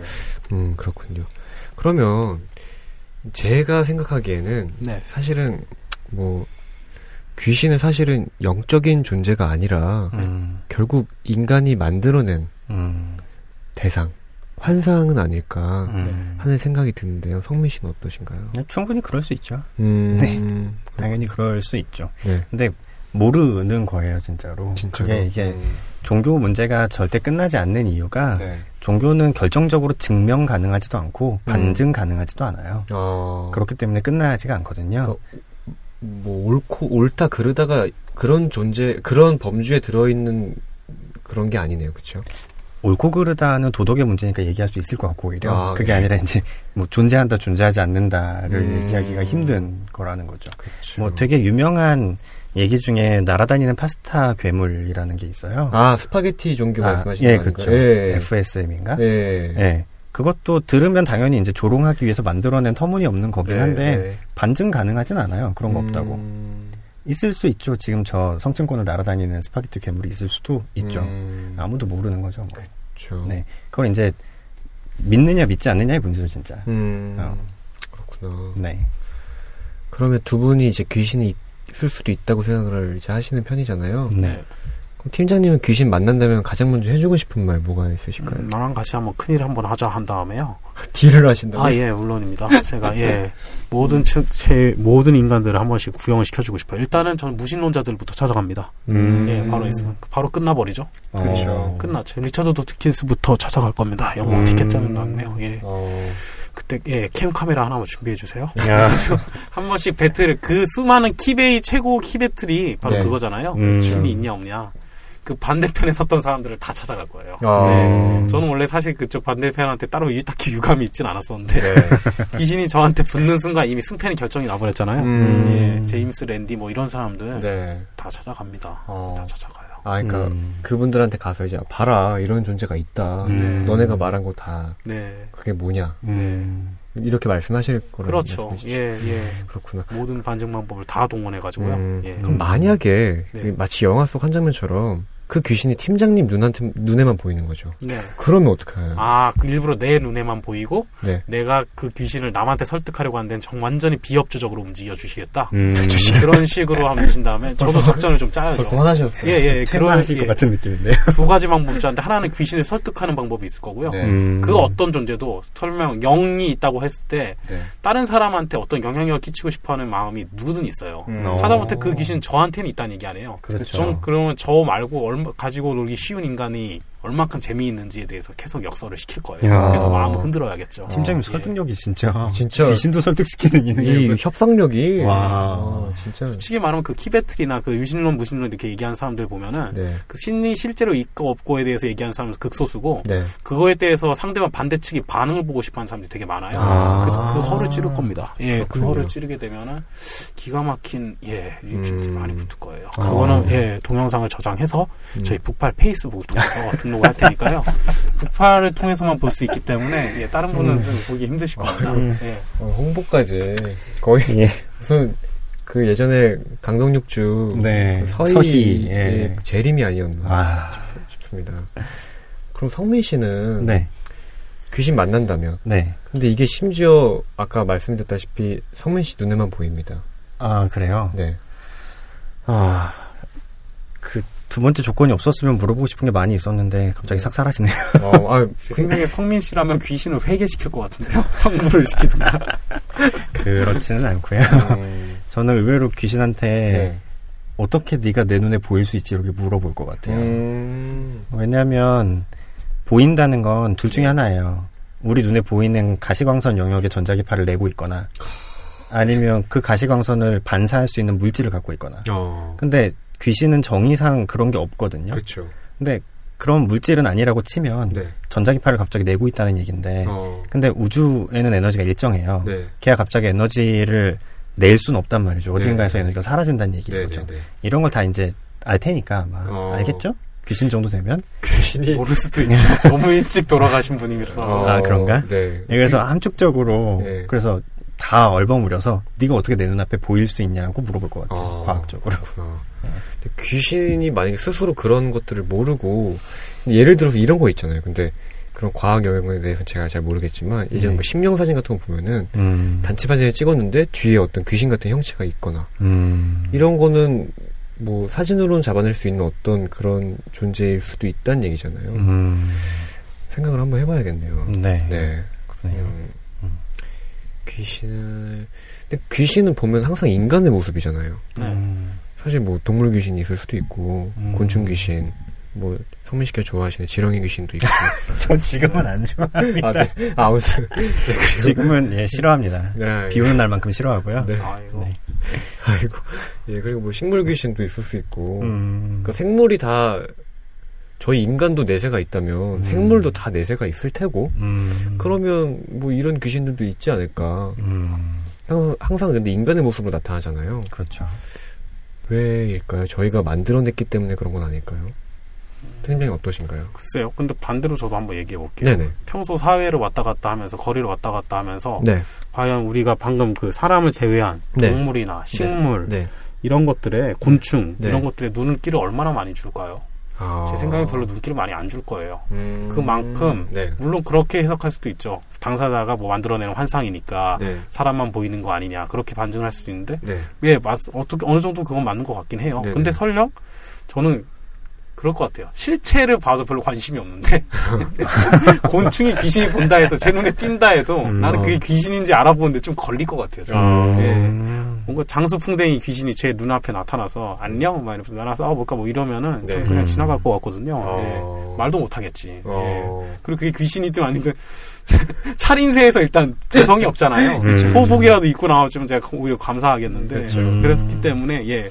표현하기도 힘들고 음. 무엇보다 관심이 없기 때문에요. 음. 그래서 그런 게 아닐까 생각을 해요. 아, 그리고 그렇군요. 예, 식물이나 곤충한테까지 예, 욕을 먹을 만큼 잘못하면서 살지는 않았습니다. 음. 예, 그렇기 때문에 앞으로 볼 일은 없을 것 같아요. 예. 그렇군요. 어, 성민 씨는? 여기에 대해서 어떻게 생각하시나요? 아, 그러니까 질문이 약간 네. 어, 되게 좀 모호하게 넘어간 부분이 있어요. 네, 그게 뭐냐면 네. 이제 왜 인간 귀신은 있고 네. 동물 귀신은 없느냐 이렇게 얘기하는데 네. 실제로 귀신이 있는지 없는지도 모르는 마당에 아, 그렇게 사실... 얘기할 수가 없죠. 그쵸, 네. 그러니까 이건 무슨 얘기냐면 네. 미디어에서 다루는 건 주로 인간 귀신인데 왜 그럴까가 정확한 질문인 음, 거죠. 네, 네. 그건 뭐 인간이 인간한테 관심이 제일 많으니까 그렇죠 당연히. 아 그렇군요. 네. 저... 네. 근데 왠지 동물 곤충 박사 뭐 아니면 동물 쪽에 연구하시는 박사분들도 많으실 텐데 음. 그분들한테는 어떻게 보면 인간의 모습을 한 귀신보다 음. 이런 동물 곤충 식물 귀신이 더 관심이 가지 않을까. 어. 저는 그런 얘기 많이 들어봤는데요. 아 정말요? 자기 반려견으로 키우던 강아지가 네네. 죽었는데 네. 귀신의 모습으로 이렇게 나와가지고 네. 뭐 꿈에서도 그렇고 환상으로도 그렇고 아~ 그런 얘기는 많이 들었는데요. 아 그렇구나. 네. 동물 귀신도 있을 수 있다는 얘기군요. 네, 그렇죠. 귀신이 만약에 있, 있을 수 있다고 한다면 음. 그렇군요. 음, 네 알겠습니다. 그럼 만약에 팀장님께서 네. 수, 스스로가 귀신이 된다면 아 제가요? 네. 예. 뭐 예를 들어서 뭐 언젠가는 저희 네. 셋, 셋은 언젠가 인간은 언젠가 생을 마감하잖아요. 그렇죠. 네, 네. 그러고 나서 눈을 딱 떠보니까 네. 어, 누워있는 제 자신을 보고 있는 거죠. 어. 저는 이제 귀신이 된 겁니다. 음. 가장 먼저 무엇을 하러 달려가고 싶으신가요? 일단 제가 남성의 굴레에서 보지 못했던 것들을 마음껏 살펴볼 것 같고요. 네. 죄송합니다. 제가 원래 어. 이런 사람이라서 어. 그런 부분에 대해서 어차피 근데 맨 처음 예, 퍼스트 단계는 그걸 거예요. 음. 어차피 저는 영향력을 끼칠 수 없고 모든 걸 볼 수 있는 존재니까 일단 모든 걸 다 훑을 거예요. 음. 예, 그래서 제 지적 능력을 최대한 팽창시키겠죠. 음. 그래서 그렇게 예, 관찰하는 걸로 인해서 얻을 수 있는 충족, 어, 예, 욕구를 다 충족한 다음에는 이제 영향력을 행사하려고 할 거예요. 어... 예, 제일 다루기 쉬운 인간. 그리고 이제 물론 전 귀신이니까 물론 사람한테 영향을 끼칠 수 있는 게 좀 한계가 있겠죠. 네. 뭐 벽에다가 뭐 혈서를 쓴다든가 뭐 그 정도밖에 없을 것 같긴 하지만 네. 그걸로도 충분할 것 같아요. 그러면서 어... 몇 개 제가 원하는 결과가 이끌어지는지 몇 개 시험을 해볼 것 같아요. 음... 리처드 도킨스 앞에 갑자기 예, 커튼 귀신으로 나타나가지고 네. 예, 그 사람을 희롱한다든가 어... 예, 예, 교황 앞에 나타나가지고 네. 예, 동성애 진짜 찬성하는 거야 맞아? 뭐 이런 것들 물어본다든가 몇 가지 예, 해보겠어요. 예, 지금 음... 예, 지금 사회에 그냥 하나의 구성원으로서 사회의 안정을 위해 가지고 제가 책임져야 될 부분들이 다 묶여 있잖아요. 그쵸. 거기서부터 완전히 일탈이 되는 거거든요. 네네. 그렇기 때문에 첫 번째, 예, 지적으로 제 인간 한 명의 개체로서 얻을 수 없는 모든 지식들을 얻으려고 움직일 거고 네. 두 번째는 지금 현 사회적인 존재로서 영향을 끼칠 수 없는 거에 대해서 최대한 뭐 영향을 발휘해 보겠습니다. 아, 음. 그 다음은 그때 가서 생각을 해보죠. 그렇군요. 어, 네. 성불할 것 같아요. 그 다음에 다, 다 이뤘다 하고. 네, 예. 아. 음, 그 팀장이 얘기 듣, 듣다가 이제 생각난 건데 네. 그럼 모든 귀신의 타겟은 왠지 리처드 도킨스. 내가 귀신만 돼봐라. 내가 아. 너한테 가서 내 존재를 입증해서. 그렇죠. 음. 너가 틀렸다는 걸 내가 갖고 음. 그러신 귀신분들도 많으실 것 같은데. 네. 네 귀신분들 듣고 계시죠? 귀신 귀신이 돼서 어학연수를 하는 한이 있어도 예, 그래서 영어를 잘하게 돼서 그 사람을 찾아가는 한이 있어도 어. 저는 반드시 갑니다. 아. 예, 아. 성미 씨는 귀신이 만약에 된다면? 음, 저는 첫 번째로는 이제 생전에 사랑했던 사람들 보러 갈 거고요. 죽어서도 로맨티스트. 뭐 그, 그렇지 않을까 보고 싶지 않을까. 어... 저랑 같이 여탕을 가자니까요. 그렇게 직접적으로 말씀하시면 어떡하지. 어, 그 다음에 저는 네. 아무 미련 없이 지구를 떠나서 음. 우주의 끝으로 갈 거예요. 아~ 아~ 우주의 끝이 확장되고 있을 수도 있는데 그럼 계속 그럼 끝 끝 끝 끝. 그러니까 저는 그게 너무 궁금해요. 지금 아~ 저희 우주가 팽창하고 있거든요. 네, 근데 네. 심지어 그냥 팽창도 아니고 가속 팽창을 하고 있어요. 아, 점점 네. 빨라진다는 얘기예요. 네. 그래서 저희가 관찰할 수 있는 우주가 한계가 있어요. 네. 왜냐하면 팽창한다는 건 멀어진다는 얘기인데 네. 멀어지는 속력이 멀리 있으면 멀리 스스로 점점 빨라진다는 얘기거든요. 네. 그럼 충분히 멀면 빛의 속력으로 우리에게서 멀어지고 있는 천체가 있다는 얘기예요. 네. 그럼 우리가 관찰할 수 있는 건 거기까지인 거죠. 네. 그 너머가 뭐가 있는지 몰라요. 거기를 우주의 지평선이라고 부르는데 네. 저는 그 너머에 뭐가 있는지 너무 궁금해요. 아... 뭐가 있긴 있는지. 혹시 우리는 누가 세팅해놓은 어디 안에서 살고 있는 게 아닌지 어... 그런 시스템을 보는 게 너무 궁금합니다. 저도 궁금하네요. 얘기 듣다 보니까 귀신이 네. 그 귀신이 낼 수 있는 속력은 어느 정도일지. 드디어 물리법칙을 네. 깨고 빛을 얻지 않을까요? 그래서 소민 씨께서 귀신 되고 나서 이제 우주의 끝으로 가고 싶은데 네. 최고 시속이 백이십 킬로미터. 아, 어떻게? 아 슬프다. 그러면 아. 예. 그냥 영원히 자... 우주의 미아가 되겠네요. 아, 귀신 시기나 되는데 백이십 킬로미터밖에 안 나와. 뭐 기껏 할 수 있는 게 자유로 왔다 갔다 하는 뭐 그 다, 발, 다리로 달려요? 귀신 침대면 텔레포트는 할 수 있어야지 순간이동을. 어... 순간이동을 하는 순간 광속을 넘는 거거든요. 네. 예. 아, 그러면 저도 갑자기 네. 이렇게 막 심사가 뒤틀려서 도킨스한테 갈 것 같아요. 그러니까 결국에는 모든 귀신은 도킨스한테 몰릴 텐데 도킨스, 리처드 도킨스 그분은 잠이나 좀 제대로 주무실지 모르겠어요. 네. 어떻게 용한 무당이라도 한번 그러니까. 알려드려야겠어요. 어, 네, 그렇군요. 아, 채연 씨는 뭐 하고 싶으세요? 귀신 되면요? 네. 글쎄요. 저도 일단 귀신의 이미지가 보면 다 발이 없잖아요. 그런가요? 저는, 저는 제가 시속 백이십 뭐 이런 얘기 했지만 음. 왠지 하늘을 좀 이렇게 날아다닐 수 있을 것 같기도 하고 음. 저도 이렇게 궁금합니다. 그러니까 예를 들어서 차 타고 지나가다 보면은 음. 우리가 두 발로 갈 수 없는 공간들이 굉장히 많잖아요. 네, 있죠. 예를 들어서 어디 가는데 어디 동산에 저 넘어라든지 음. 가보고 싶지만 저기 음. 어딘지도 모르고 그쵸. 아무것도 없고 음. 그런 곳들 가보고 싶어요. 음. 주변에 있는 그런 곳들부터 아. 저기에 뭐가 있을까? 네, 가서 뭐 가면 성민 씨 계시나? 네. 뭔가 네. 아이언맨 슈트가 개발되면 될 것 아, 같은 느낌인데요. 아, 귀신한데도. 아, 굳이 귀신까지 안 가도 될 것 같네요. 네. 네, 그렇군요. 아래, 아래로 가주세요. 지표면 멘틀 내핵 외핵을 뚫어가지고. 아, 너무 뜨거울 것 같은데. 복룡 있는 거 아니야? 아, 예. 정말 내핵이 액체인지. 음. 아, 외핵이 액체인가요?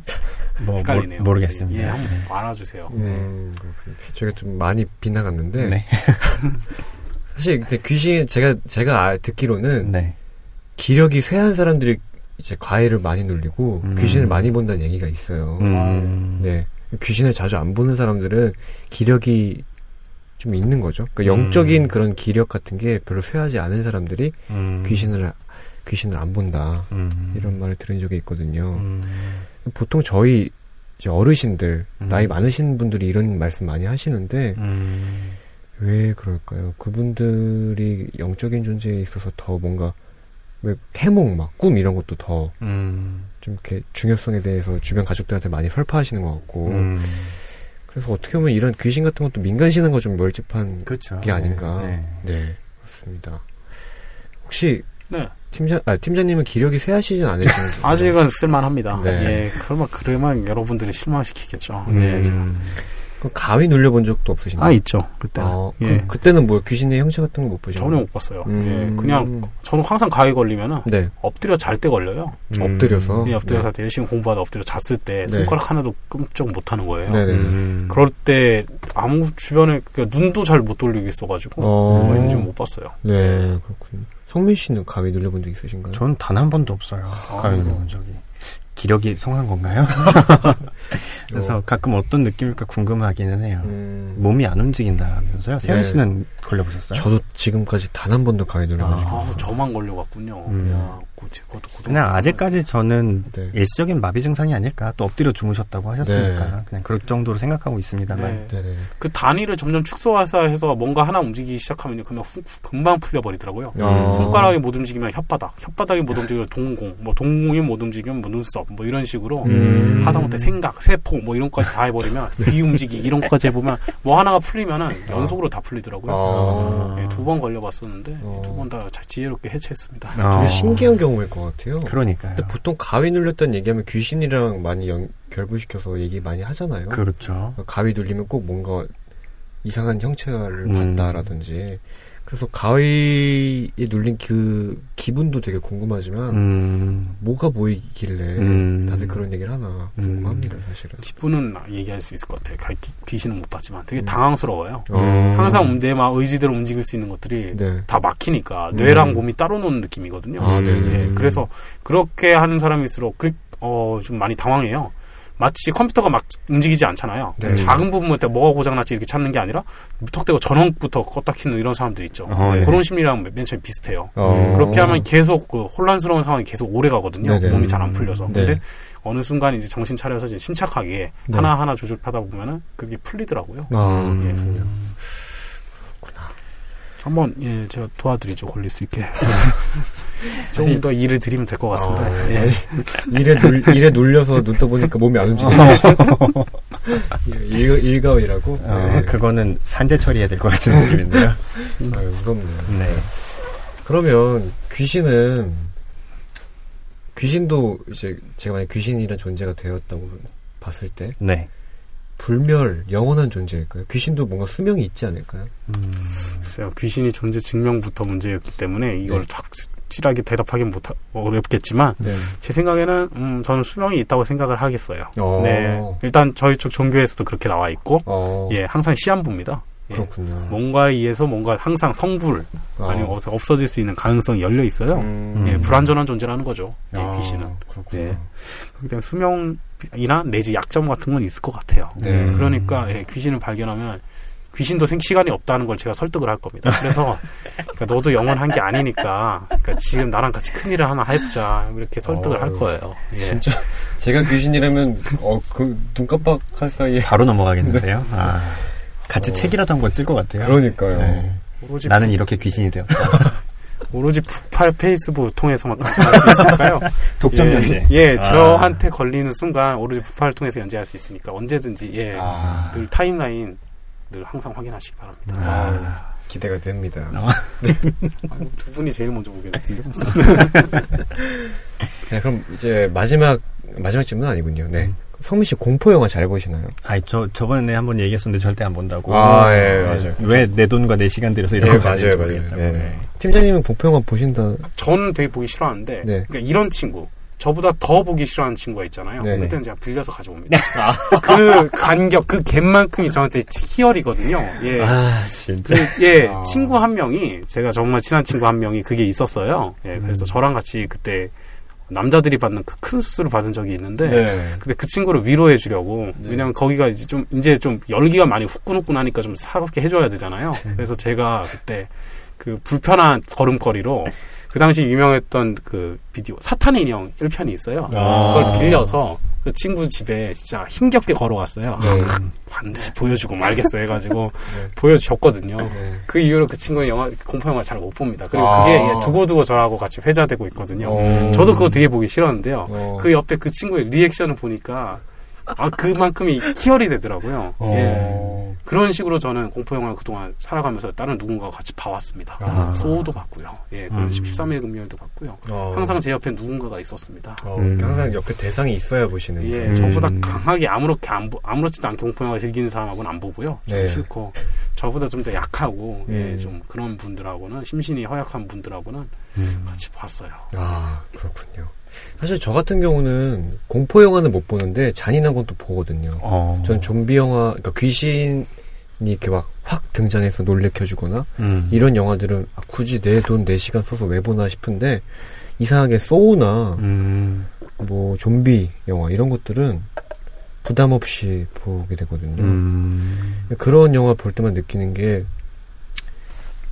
죽은 사람보다 산 사람이 더 무섭구나. 네, 그렇죠. 그런 생각이 드는데 음. 성민 씨는 어떠신가요? 이거 되게 유명한 말이 있잖아요. 집에 가서 침대에 누웠는데 문득 기분 이상해서 침대 아래를 봤더니 네. 귀신이 있었어. 네. 그거랑 문득 침대 아래를 봤는데 덩치 큰 남자가 있었어. 어, 너무 무서워. 당연히 후자도 무섭잖아요. 근데 사람이 무섭죠. 어, 네. 누가 있든 무서울 것 같아요. 그러니까. 침대 밑에 왜 있어? 왜? 어, 덩... 그런 덩치 큰 남자가 들어가려면 침대도 되게 커야 될 것 같아요. 아, 그렇죠. 예. 어. 킹 사이즈 이상으로. 네. 덩치 큰 귀신이 있다면 어떨까요? 도킨스한테 가야죠. 네. 기승전 도킨스 오늘은. 아, 그렇군요. 네. 하, 이렇게 해서 이분법의 유혹은 세 남자 다 귀신의 존재를 있는 것 같긴 한데 잘 모르겠지만 어찌됐건 음. 상상만으로 재밌다. 네. 마무리하면서. 그렇죠. 네. 이분법의 유혹은 여기서 마무리하도록 하겠습니다. 음. 네. 그럼 저희 다음 세 번째. 화제의 코너죠? 네, 저희 네. 시간입니다. 어, 깜짝이야. 네, 마이 타임이죠. 어, 이츠 마이 타임. 네. 음. 예, 그럼 팀장님이 진행을 하시는 역사 속 기이한 천재들로 넘어가 보도록 하겠습니다.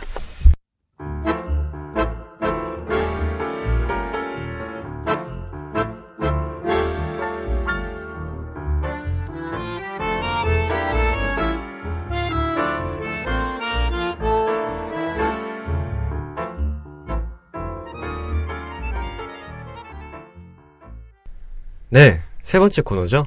역사 속 기이한 천재들 역기전으로 넘어왔습니다.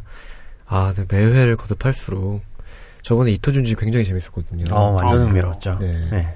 되게 어렸을 때 추억도 막 새록새록 떠오르면서 네, 네 좋았던 것 같습니다. 되게 미시시했어요 사실. 네, 네. 기묘했죠. 네. 네. 네, 마침 또 저희 방금 전 주제가 귀신이었기 때문에 음. 이토준지 생각이 나는데 팀장님 이번 회에는 어떤 천재를 소개해 아 이번에는 네. 예, 이번에 갑자기 생, 누워있다 생각을 했는데 아동 성애자를 한번 찾아보고 싶었어요. 아, 네. 분명히 천재 중에서 있을 것 같아서 네. 음. 예, 찾다가 아침 옛날에 한번 저희 팟빵에 난님이라고 네, 아, 예. 한번 저희한테 한번 추천해줬던 그 인물이 딱 떠오르더라고요. 음. 아. 그래서 그 인물 예 이상한 나라의 앨리스 이 작가 루이스 캐럴을 오늘 소개드리려고 합니다. 아. 예. 본격 난님 소환 방송이죠. 예, 네. 요새 통 안 보이시더라고요. 그러니까요. 네. 이제부터는 예 진짜 앞으로 리플 달아준 거도 그런 것도 좀 잘 봐서 네. 예 그런 예 시대의 요구에 따라서 네. 예, 타인의 요구에 따라서 좀 예 저 자신을 맞춰보도록 하겠습니다. 아, 네. 기대가 됩니다. 네. 예. 시작하겠습니다. 예. 루이스 캐럴 본명 아닙니다. 본명 아니고요. 본명은 참 어려운 이름입니다. 네. 찰스 러드위지 더지슨이라고요. 예, 찰스요, 찰스. 예, 예. 찰스. 남자예요? 예, 맞습니다. 음... 예, 남자예요. 루이스 캐럴 여자인 줄 알았어요. 아, 예, 아 정말요? 예. 아, 아 너무 무식한가요? 아, 아니요, 아니요. 아니. 어, 예, 남자예요? 음, 네, 네, 맞아요. 아예 뭐 그럼 아예 뭐 라틴어로 불러드릴까요? 라틴. 루도비쿠스 카로로스라는 이름이 원래 루이스 캐럴이 필명이래요. 어. 네. 근데 그걸 이제 루이스 캐럴로 이제 필명 라틴어로 원래 필명을 썼는데 네. 시대가 아무래도 미국식 시대니까 네. 루이스 캐럴이란 이름으로 이제 필명을 불리게 됐어요. 그렇군요. 천팔백삼십이 년 일 월 이십칠 일생 그리고 천팔백구십팔 년 일 월 십사 일에 예, 돌아가셨습니다. 네. 영국 사람이고요. 영국 비타리, 빅토리아 왕조 시대의 사람입니다. 음. 그리고 본업은 좀 놀라실 거예요. 수학자입니다. 오. 예, 본업은 수학자입니다. 오. 그리고 사이드업으로 소설가, 그리고 사진가이기도 합니다. 음. 다재다능했죠. 네. 이상한 나라의 앨리스 저자로 알, 널리 알려져 있으며 초창기의 주요한 사진 작가이기도 합니다. 예, 이때 사진이 태동하기 시작하던 때거든요. 네. 예. 그의 생애에 대해서 간단히 말씀드리겠습니다. 예, 루이스 캐럴, 찰스죠? 아까 말씀드렸죠. 네. 찰스는, 루이스 캐럴은 잉글랜드 북부 채셔 지방의 작은 마을에서 만 구남매의 맞이로 태어났대요. 뭐, 구남매의 맞이요? 예. 정말 많이 낳으셨네요. 네. 예. 그, 찰스 더지슨, 본명이라고 말씀드렸는데, 네. 이 루이스 캐럴의 가족들은 성공의 성직자 일가였다고 합니다. 음. 그 영향이었는지 그도 천팔백육십일 년 성직자, 정확히 말하면 목사님입니다. 네, 사과되기도 합니다. 하지만 설교는 별로 하지 않았다고 해요. 예, 천팔백오십 년대 차, 어, 루이스 캐럴은 옥스포드 대학교 크리스트 처치에 들어가서 수학을 전공했답니다. 음. 크리스트 처치인데 수학이 있군요. 예. 예.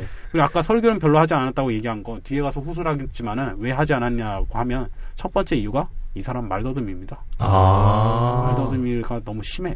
음~ 예. 심할 정도군요. 예, 상당히 네. 심합니다. 네. 수학을 전공했다고 방금 말씀드렸죠.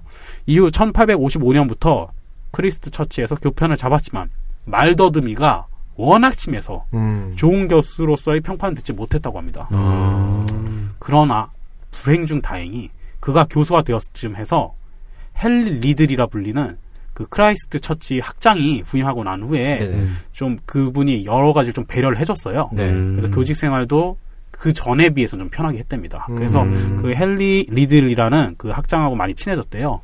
그러다 보니까 그 집에 많이 방문하게 되고 거의 사모님도 많이 보게 됐고 그 집에 그 헨리 리들 학장 밑에 딸이 셋이 있었답니다. 네. 그 셋 딸을 세 분하고도 많이 친해졌대요. 네. 그 딸의 이름을 하나하나 말씀드리면 첫째가 로리나. 네. 둘째가 이디스, 그리고 셋째가 바로 앨리스. 아. 예, 앨리스 플리에전스 리들이라고 합니다. 와우. 대충 예상하시겠지만 네. 이 앨리스가 이상한 나라의 앨리스의 모티브가 되는 아. 루이스 캐럴의 뮤즈의 여자입니다. 아 그렇구나. 예. 진짜 사랑은 위대한 작품을 탄생시키고 하네요. 예. 네. 허나 이때 열 사, 사랑이요? 아, 아닌가? 허나 이때 네. 앨리스의 나이는 열 살 이하입니다. 미만입니다. 아~ 그러니까요. 이게 사랑이라고 얘기하기에는 그렇군요. 네. 예, 네. 그렇죠. 자기랑 동년배 학장의 딸이니까요. 예. 그렇지 않나? 예. 루이스 캐럴이 이 나이 때 이십 대 중반 나이고요. 음. 이때 앨리스는 아무리 나이 높게 잡아도 열 살이 못했습니다. 아이고. 음. 계속 얘기를 하겠습니다. 평생 독신으로 살았습니다. 어, 안데르센과 어? 정확히 어. 일치하네요. 네. 어. 나중에 후술에서 얘기를 하겠지만 이 사람 안데르센과 닮으면서도 묘하게 다릅니다. 음. 정반대예요. 예, 마음에 특히 품고 살았던 게 안데르센이 징후와 분노, 열등감 이런 거라고 하면 이 사람은 상대적으로 긍정적입니다. 어.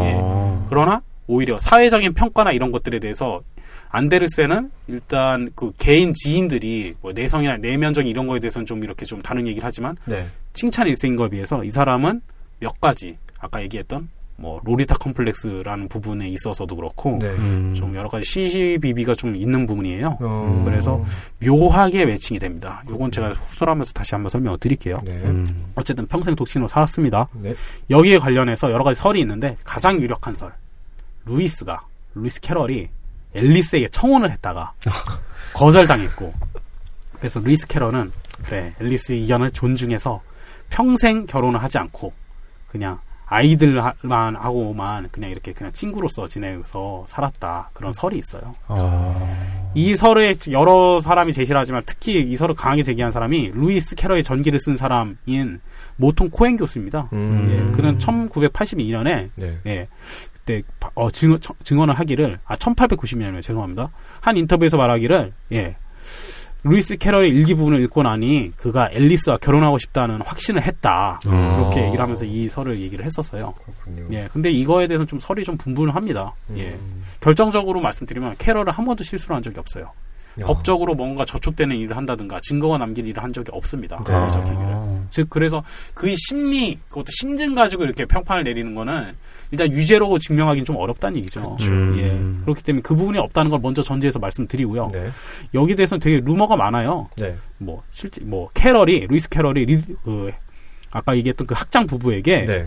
천팔백육십삼 년 어떤 제안을 받고 그 이후 뭐 리들 가족과 멀어졌다는 얘기가 있는데 그것 때문에 뭐 이런 식으로 억지에 붙었다 네. 얘기하는 것도 있고 네. 음. 실제 캐럴이 사후에 캐럴이 친척들에게 공개된 캐럴의 일기장에 이 시기를 포함한 십 년가량의 부분이 누군가에게 찢어져 있었대요. 아. 그래서 거기서 또 루머가 좀 이렇게 부풀어 오른 점 음. 그리고 캐럴이 생전 여러 가지 의심이 갈 짓을 좀 많이 했어요. 음. 예, 뭐 아동의 뒤에 후술을 좀 하겠습니다. 네. 후술할 게 많네요.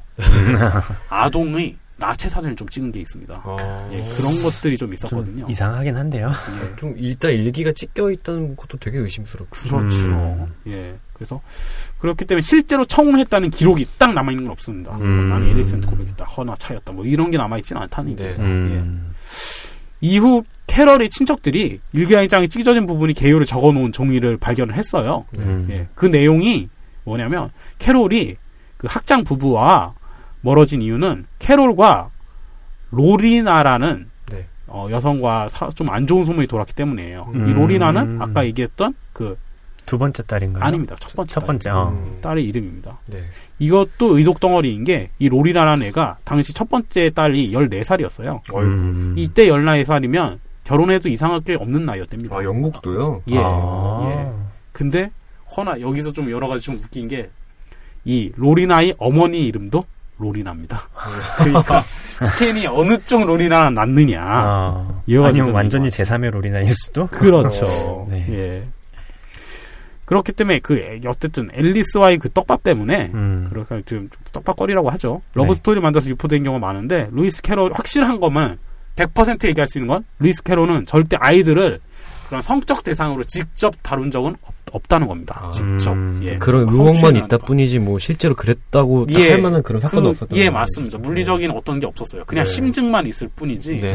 없었습니다. 아까 제가 얘기한 후술하기로 했던 그 부분 있잖아요. 네. 아동들이 나체 사진 찍은 거. 네. 그것도 이 당시에는 흔했어요. 아, 그래요? 예, 그 당시만 이 당시만 하더라도 아이들은 순수한 존재라고 해서 네. 아이들이 나체 사진을 찍어서 네. 그래서 뭐 벽에 걸어놓고 집에다 걸어놓고 그런 게 되게 많았다고 합니다. 아. 네. 그리고 심지어 루이스 캐럴은 그 사진 찍는 것들을 나중에 다 부모들 통해서 돌려주거나 폐기를 했어요. 음. 그렇기 때문에 예, 의견이 분분할 수밖에 없는 이유입니다. 그러네요. 네. 소설가로서의 그 희생에 대해서 좀 말씀드리겠습니다. 지금까지 모든 문학 작품 중에 가장 많이 인용된 문학 작품이라고 합니다. 이상한 나라의 앨리스. 음. 그리고 그 후속작인 거울 나라의 앨리스가 그의 대표작이죠. 음. 예. 이 외에도 몇 가지 작품들을 냈는데 다 쫄딱 망했습니다. 음. 장편시, 스나크 상향, 동화 실비아 브루노, 그리고 몇몇 수학책을 썼어요. 어, 수학책을. 예. 이 사람 수학자니까요. 예, 네. 맞아요. 네. 빅토리아 여왕이 앨리스 이야기를 너무 재밌게 보고 음. 아, 나 이 사람 작품 다 보고 싶어 가져와 했더니 수학책과 논문들을 받고 당황했다는 일화가 있습니다. 예. 이 사람 수학자입니다. 어. 예. 그것도 유클리드 기하학이랑 전수론 쪽이 대가예요. 어. 예. 그래서 그것들 다 가져왔답니다. 음. 그래서 예, 혼냈답니다. 그리고 세상을 바꿨다는 건 사실이에요. 그의 작품이. 세상을 음. 정말 많이 바꿨어요. 그의 문학 작품이 지금 현재 안 인용된 곳이 없습니다. 예. 음. 이름이 앨리스인 캐릭터는 열이면 아홉은 루이스 캐럴의 영향을 받았다고 함, 보면 됩니다. 음. 다소 과장하자면 소설부터 만화, 게임에 이르는 모든 모든 영역이 다 루이스 캐럴의 손에 다 있다고 합니다. 음. 이 사람은 언어 유희를 되게 잘 사용하는 타입, 스타일이에요. 세익스피어처럼 이 사람이 현대 영어에 추가한 신조어가 실제로 꽤 됩니다. 음. 어. 대표적인 예를 몇 개 들면 겨울나라의 앨리스에 나오는 제버워키라는 시가 있습니다. 네. 음. 예. 루이스 캐럴은 이 시 하나로 영어에 몇 개의 단어를 추가를 했습니다. 음. 예. 이 세익스피어도 그랬는데 이 사람이 추가한 여, 단어 예를 몇 개를 들어볼게요. 네. 버블, 개거품 물다라는 뜻이고요. 음. 전에 없었습니다. 이게. 음. 예. 그리고 셔틀, 키득댐에 웃다 라는 음. 뜻이에요. 그리고 글럼프, 허둥 껑충 뛰다, 껑충 껑충 허둥대면서 뛰다는 뜻이죠. 네. 어. 예, 예. 그리고 제버워키, 이해하기 힘든 헛소리. 방금 음. 얘기했던 그 고유 명사인데 이게 이제 동사가 된 거예요. 이제 음. 명사가 된 거예요. 근데 이야기. 어감이 되게 그 뜻과 되게 맞닿아 있네요. 그러니까요. 예. 그럴 네. 것 같아요. 네. 네. 예. 이게 이 사람이 만들어낸 겁니다. 이 사람이 어. 하도 많이 쓰다 보니까 그렇게 된 거죠. 음. 영문학계에서 그를 높게 평가한 이유가 다 이유가 있는 겁니다. 음. 예. 예. 그 이후 이제 앨리스 이후 작품들은 이제 패러독스적인 면이나 네. 좀 이렇게 꼬한 꼬인 부분이 없기 때문에 음. 너무 그냥 지나친 게 감상적일 뿐이어서 큰 성공을 거두지 못했다고 해요. 음. 예. 다음 수학자로서의 인생을 얘기하겠습니다. 수학자로의 인생이 아까 소설가랑 좀 많이 오버랩이 돼요. 네. 이 사람이 왜 시에 그렇게 그 동화의 은유를 많이 넣었는지도 네. 좀 많이 이해가 됩니다. 음. 이 부분에 대해서 간단히 말씀드릴게요. 네. 앨리스 이 부작 자체가 사실은 일종의 수학 논문이라는 주장도 있습니다. 어, 어. 동화의 이름을 빌려서 본인이 수학적 관점을 표현했다는 것이에요. 음. 예. 실제로 작품 곳곳에 수학적인 퍼즐과 은유가 좀 넘쳐나기 때문에 이런 주장이 제, 제기가 됩니다. 예. 음. 이상한 나라의 앨리스에서 이제 동음이어를 많이 사용하는데요. 평론가 분들은 이 작품에 많은 암호와 철학이 숨겨져 있다고 얘기를 해요. 와우. 몇 가지 좀 예시를 들어보고요. 네. 그리고 제 개인적인 느낌도 좀 말씀을 드리겠습니다. 네. 음. 예. 첫 번째, 이상한 앨리스의 엘리, 이상한 나라의 앨리스 구 장 중에 있는 부분인데요. 네. 어, 수학에 좀 관련된 부분입니다. 네. 그 어떤 몬스터가 어떤 토끼죠. 하루에 앨리스한테 이렇게 물어요. 너 하루에 몇 시간이나 수업을 받냐? 그러니까 앨리스가 이제 음, 답변을 해요. 음. 예. 어, 첫날은 열 시간, 다음 날은 아홉 시간, 대충 그랬어. 그러니까 그 토끼가 이렇게 이야기하는 거죠. 음. 하루하루 줄어드니까 수업인 건가?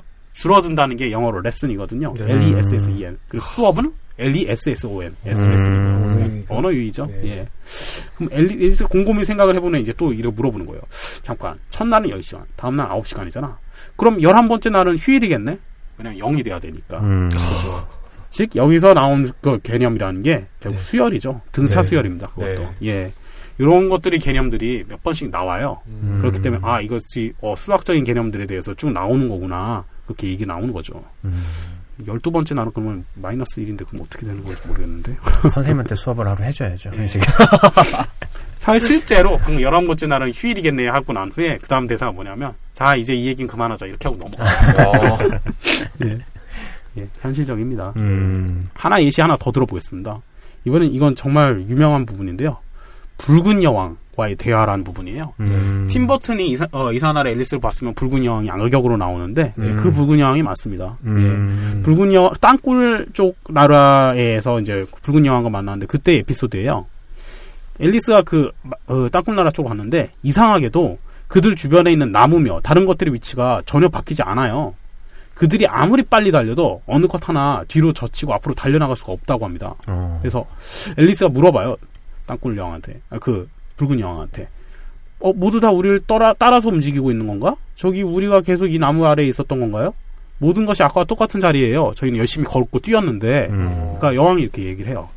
여기에서는 보다시피 같은 자리를 지키고 있으려면 계속 달려야 한다. 음. 어딘가 다른 곳에 가고 싶다면 최소한 두 배는 더 빨리 뛰어야 돼. 음. 이렇게 얘기를 하죠. 예. 요 부분에 대해서 이제 또 뭐 땅굴 앨리스가 땅굴 세계에서 행동할 때 사칭 연산을 이용했다. 음. 그러니까 붉은 여왕과의 대화 장면에서는 속도, 시간, 거리와의 관계를 왜곡시켜서 상상력을 자극했다. 음. 그래서 그런 수학적인 개념들이 좀 사용되지 않았나 얘기를 하고 있습니다. 음.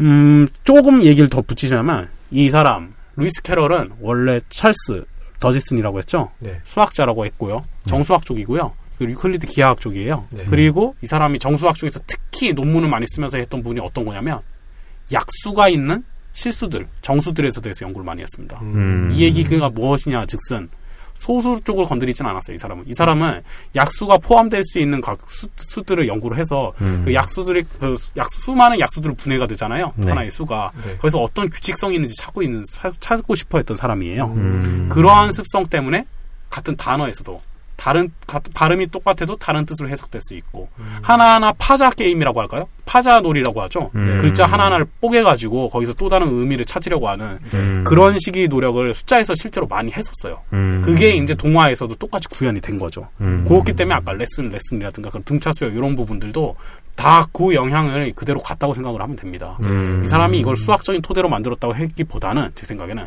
그러한 정수론이나 이런 대, 대수학을 공부를 하면서 연구했던 그 자, 관점들이 음. 자연스럽게 동화에 묻어나온 거예요. 그리고 음. 실제 우리 자연 만물들도 적지 않게 그런 법칙을 따라가는 케이스가 되게 많고요. 음. 그것들이 다 구현화됐다고 보면 될 것 같습니다. 음. 예. 과학과의 관계에 대해서 얘기하겠습니다. 정확히 얘기하면 이상한 나라의 앨리스와 과학과의 관계죠. 음. 앨리스가 나온 지 백 년이 넘었는데 오늘날 이 책들을 보면은 이런 느낌이 들어요. 아, 이 작품이 왜 그렇게 대단한 반향을 일으켰나. 음. 솔직히 그렇게까지 뛰어난 작품인가. 음. 두고두고 읽어봐야 되나. 난 드래곤볼 슬램덩크가 더 좋은데. 이런 생각이 좀 들거든요. 음. 예. 더구나 그 원문을 보면 글 곳곳에 당시 영국 사람들만이 알아들을 수 있었던 비유와 표현이 있어요. 음. 그런데 이게 전 세계적으로 반향을 일으켰다는 얘기죠. 네. 그 원인, 오히려 이 원인을 더 신기해서 좀 찾아본 사람들이 많아요. 음. 그 중에서 가장 크게 지지받는 부분. 네. 이상한 나라의 앨리스가 살아남아 여전히 명성을 떨치고 있는 것은 일부 어른들이 여전히 앨리스에 집착하고 있기 때문이다. 음. 뭐 그 집착한다는 사람은 뭐, 뭐 아동의 성적으로 뭐 집착한다 그런 얘기가 아니라 네. 그 일부 어린들을 일부 어린들 바로 과학자와 수학자들, 어. 과학자와 수학자를 포함한 이공계 사람, 그 연구자들이 계속해서 이 책을 즐기기 때문입니다. 음. 그런 설이 있어요. 음. 과연 앨리스의 어떤 부분들이 과학자들의 영감을 자극하는 걸까요? 첫 번째, 실제로 루이스 캐럴이라는 사람 자체가 수학자 출신이니까 네. 자연과학과 좀 여러 가지 접점이 있었습니다. 음. 먼저 진화론과 접점이 많았어요. 음. 아이러니한 게 이 사람은 성직자 출신이라고 했죠. 가문도 그렇고 본인 직업도 그렇고요. 음. 루이스 캐럴이 만든 퍼즐이 있어요. 그중에 하나가 단어 사다리라는 게임이 하나 있습니다. 음. 예. 영단어에서 스펠링을 하나씩 바꿔가면서 새로운 단어를 만드는 게임인데 음. 최종적으로는 원래 단어와 전혀 다른 단어를 만들 수 있다고 해요. 음. 예. 그래서 이렇게 단어 하나하나를 바꾸는 게 진화론 연구에서 소진화에서 대진화로 연결된다는 이론을 뭐 뒷받침해 주었다. 음. 좀 약간 보면 어그로 같기도 한데 실제로는 이 당시에 이 게임이 유일하게 있었고요. 음. 그 진화론이 그 재창된 거랑 교묘하게 딱 일치가 됩니다. 음. 그렇기 때문에 본인이 의도와는 상관없이 영향을 준 건 사실 맞아요. 음. 하나하나가 바뀌면서 전혀 다른 개체로 발전하는 게 되거든요. 네. 예. 정말 그렇습니다. 예. 제가 실제로 그 게임이 예시를 몇 개를 만들어 봤는데요. 네. 마이스에서 레츠로 가는 거예요. 음. 마이스가 어차피 그거 쥐라는 뜻인데 그게 네. 레츠로 가는 거가 있는데 음. 똑같은 네 글자인데 두 번째, 세 번째를 어떤 특정 어, 힌트를 주고, 줘가지고, 음. 단어를, 단어 하나만 바꿔서 그 의미로 맞춰서 가게 하는 퍼즐 게임이었어요. 네. 그것도 예시를 보게 되니까, 음. 아, 이런 식으로 이어질 수 있겠구나, 오. 생각이 들더라고요. 예. 이게 최초의 시기, 그리고 진화론이 맨 처음에 나오게 된 시기라고 본다면은, 음. 이거 우연히 일치로 치기에는 음. 기가 막힌 우연입니다. 음. 예. 예. 이보다 더 큰 영향을 끼친 게 뭐냐면 아까 얘기했던 이상한 나라의 앨리스의 붉은 여왕에서 모티브를 딴 붉은 여왕 효과. 음. 아까 얘기했던 그거 있었죠? 네. 예, 속도, 시간, 거리와의 관계. 네. 즉 시대에 맞춰가지고 우리는 더 빨리 뛰어야 돼. 이게 이제 진화론이 기본 네. 모토를 같이 공유를 했다. 음. 그런 얘기가 나오고 있죠. 예. 도지, 어, 사, 루이스 캐럴 자신이 진화론에 어느 정도 관심을 기울였는지 모르지만 음. 그의 창작물이 이후 진화론, 진화론의 연구에 큰 영향을 끼친 건 사실이라고 합니다. 네. 음. 근데 아이러니하게도 찰스 도지스는 이제 성직자, 목사가 된다고 하죠. 음. 이 이후에. 예. 진화론자들이 이렇게 움직였죠. 생물학자들은 또 어떤 걸 가지고 또 루이스, 뭐지? 이상한 나라의 앨리스를 엮냐면은 음. 광학이성 질체랑 또 엮어요. 음. 아까 거울나라로 갔다고 했잖아요. 네. 거울나라에서 앨리스가 우유를 마시게 되면 네. 이 우유가 소화가 될까 요 한마디를 내뱉었을 뿐이에요. 네. 근데 이걸 가지고 생물학자들은 이거 끌어다 붙여요. 아, 우리 몸의 아미노산은 다 왼쪽 방향이다. 음. 왼쪽 방향으로 나열되어 있고 이 아미노산을 흡수해주는 그 소화제는 역시 왼쪽 방향으로 꺾여 있다. 구조가. 네. 음. 즉 왼손이라고 한다면 아미노산이 그 소화제는 왼손 장갑이라고 보면 된다. 근데 음. 거울나로 가면 왼손과 오른손이 바뀌지 않습니까? 네. 그렇기 때문에 아, 앨리스야, 넌 거기서 우유를 먹으면 안 돼. 그럼 소화가 안 될 거야. 뭐 이런 식으로 음. 예, 영향을 받았다고 어그로를 붙이고 있는 것 같아요. 제 생각에는. 음. 예, 예. 어쨌든 실제로 왼손 광학, 그 광학이 성지치가 발견됐을 때 예시를 들은 것이 바로 이 앨리스의 거울나라 이야기입니다. 음. 어쨌든 거, 과학자들이 앨리스라는 소재를 가지고 정말 넣기를 되게 좋아하는 건 사실이에요. 음. 물리학자들도 이의 질세라 예, 물질과 반물질 개념을 또 거울나라에서 적용을 시킵니다. 예, 이건 좀 무리수 아닌가요? 상당히 무리수입니다. 예, 예. 뭐 물질과 반물질이 만났으면 엄청난 에너지를 내고 소멸함으로 음. 거울 속의 우유는 먹을 수 있기는커녕 큰 사고가 날 수 있다. 음. 앨리스가 소화가 안 된 수준이 아니고 몸이 폭발할 수도 있으니까 음. 먹으면 안 돼.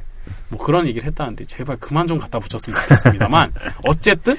앨리스, 그 이상한 날의 앨리스가 계속 그 소재, 예시를 들 수 있는 소재가 된다는 거는 음. 그것이 의도했든 의도하지 않았든 과학의 발전에 영향을 끼친 건 사실이라는 얘기입니다. 음. 약간 모든 과학자들의 뮤즈일 수도 있겠네요. 예. 그럴 수도 있네요. 예. 음.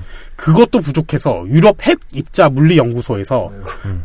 어, 실제 검출기 사용하는 그 검출기 이름 중에 하나가 앨리스입니다. 오. 이 앨리스라는 용어를 맞추려고 예, 진짜 대형 이온 충돌 실험, A Large Ion Corridor Experiment 이거를 다 일부러 앨리스 이름에 맞춰서 딱 만들었어요. 야, 약자네요. 약간. 예, 예, 예. 아, 일부러 만든 겁니다. 어. 예, 관사까지 붙였어요. 원래 관사를 안 붙이거든요. 아, 그러게요. 예, 어떻게든 앨리스와 엮어보려는 과학자들의 기지가 끈질기네요. 그러네요. 사진가로서의 그 인생에 대해서 좀 얘기 좀 해보겠습니다. 음. 예. 자신이 쓴 책들이 사파를 직접 그림, 그렸었거든요, 이 사람은. 그렇기 음. 때문에 캐롤의 그림은 전문가 수준은 아니었지만, 어, 어느 정도 표현력이 있었고요. 이런 표현력이 있고 그림에 대한 흥미가 많았던 것이 그를 사진작가로 음. 이끌었다고 합니다. 음. 예. 루이스 캐럴은 동시대의 여류 사진작가였던 줄리아 마가렛 카메론과 함께 초기 사진계의 양대작가로 꼽힐 정도로, 예, 대단한 사진작가라고 합니다. 오. 루이스 캐럴은 아이들이 초상 사진을 즐겨 찍었는데 음. 무엇보다도 그가 찍은 사진이 대단히 자연스러웠어요. 음. 왜냐하면 루이스 캐럴의 이게 특징인데 사진을 찍을 때 아이들을 굉장히 편안하게 해줬습니다. 아. 사진이 촬영되는 동안 아이들에게 이야기를 해주면서 뭐 꽃잎을 놓는다든가 머리에 뭐 잠깐 띠를 해준다든가 이런 식으로 자연스럽게 이끌어가지고 음. 예, 아이들이 자연스러운 모습을 피사체에 담아냈습니다. 음. 그래서 그가 찍은 사진 속에는 아이들의 표정은 대단히 자연스럽습니다. 초기 사진 그 기술 수준에서 봤을 때 이건 대단한 기술이에요. 음. 다른 사람 못해요. 방금 양대작가로 뽑혔던 줄리아 마가렛 카메론이 찍은 사진들은 네. 훌륭하긴 하지만 좀 경직돼 있고 부자연스러운 게 좀 많거든요. 음. 그거에 비해서 루이스 캐럴은 그런 부분이 없습니다. 네. 사진을 찍을 때 다양한 디테일에 엄청나게 신경을 썼다고 하고요. 음. 피사체가 최대한 아름답게 보이도록 하려고 다양한 요소를 많이 배려를 했고 음. 이 아이들을 편안하게 했던 것도 그런 자연스러운 모습을 얻어내기 위해서였다고 합니다. 음. 실제 그는 당대의 여러 유명 인사들의 사진을 찍었고요. 어, 이미 유명한 사진가이자 본인이 수학자, 소설가였으니까 여러 유명인들이 어, 직접 어, 사진 찍겠다고 하니까 어, 나 찍어줘 이렇게 얘기하는 경우도 많다고 합니다. 음. 전자기하기 기틀을 마련한 마이클 패러데이, 오. 시인인 알프레드 테니슨, 오. 화가인 존 에버렘 밀라이스 남작 등 총상이 다 루이스 캐럴이 실제로 음. 찍은 사진입니다. 아. 예, 마이클 패러데이 사진은 루이스 캐럴이 찍은 겁니다. 음. 근데 불행하게도 이 사람도 병이 하나 있네요. 안면인식 장애를 가지고 있습니다. 어... 수많은 만화의 남자 주인공들이 가지고 있는 병이죠. 예. 음... 아, 세현 씨가 좋아하시는 그 성, 천사소년 네티를 좋아하는 셜록스도 가지고 있는 게 바로 이거. 네, 맞아요. 예. 가면만 쓰면은 모조리 못 알아보는 그 아... 병. 예. 안면인식 장애. 네. 예. 음... 그거를 이 루이스 캐럴이 가지고 있었다고 합니다. 어... 사람 얼굴을 잘 기억하지 못해서 어제 같이 런던에서 식사를 한 사람이 얼굴도 못 알아봐서 처음 본 사람. How do you do? 이런 식으로 얘기를 했대요. 음.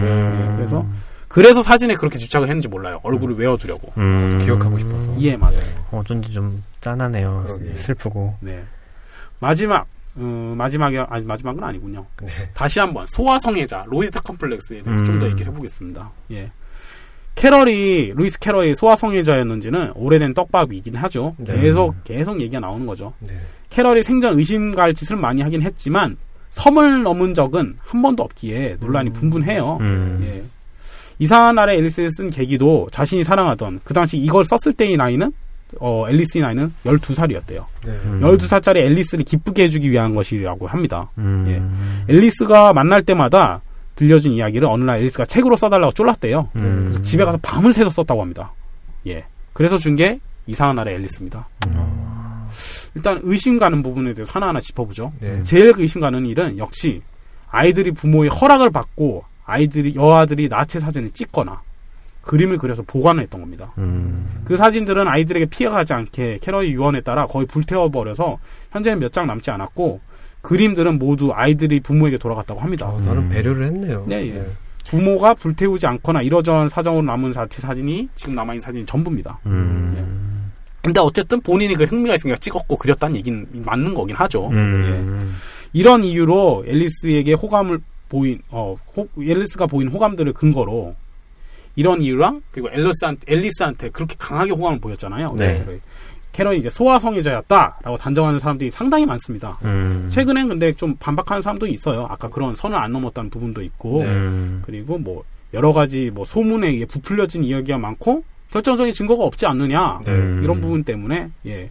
그리고 확실한 거는 루이스 캐럴이 이제 확실하게 자기 자신을 절제했으면서 음. 실제로 그게 범죄로 이어지고 잘못으로 이어지는 쪽으로 간 적은 한 번도 없다. 뭐 그렇게 음. 얘기를 했다고 합니다. 음. 소녀들이 실제 얘기를 들어보는 게 제일 정확하다고 표현 누가 판단을 했나 봐요. 음. 소녀들한테 직접 물어봤어요. 네.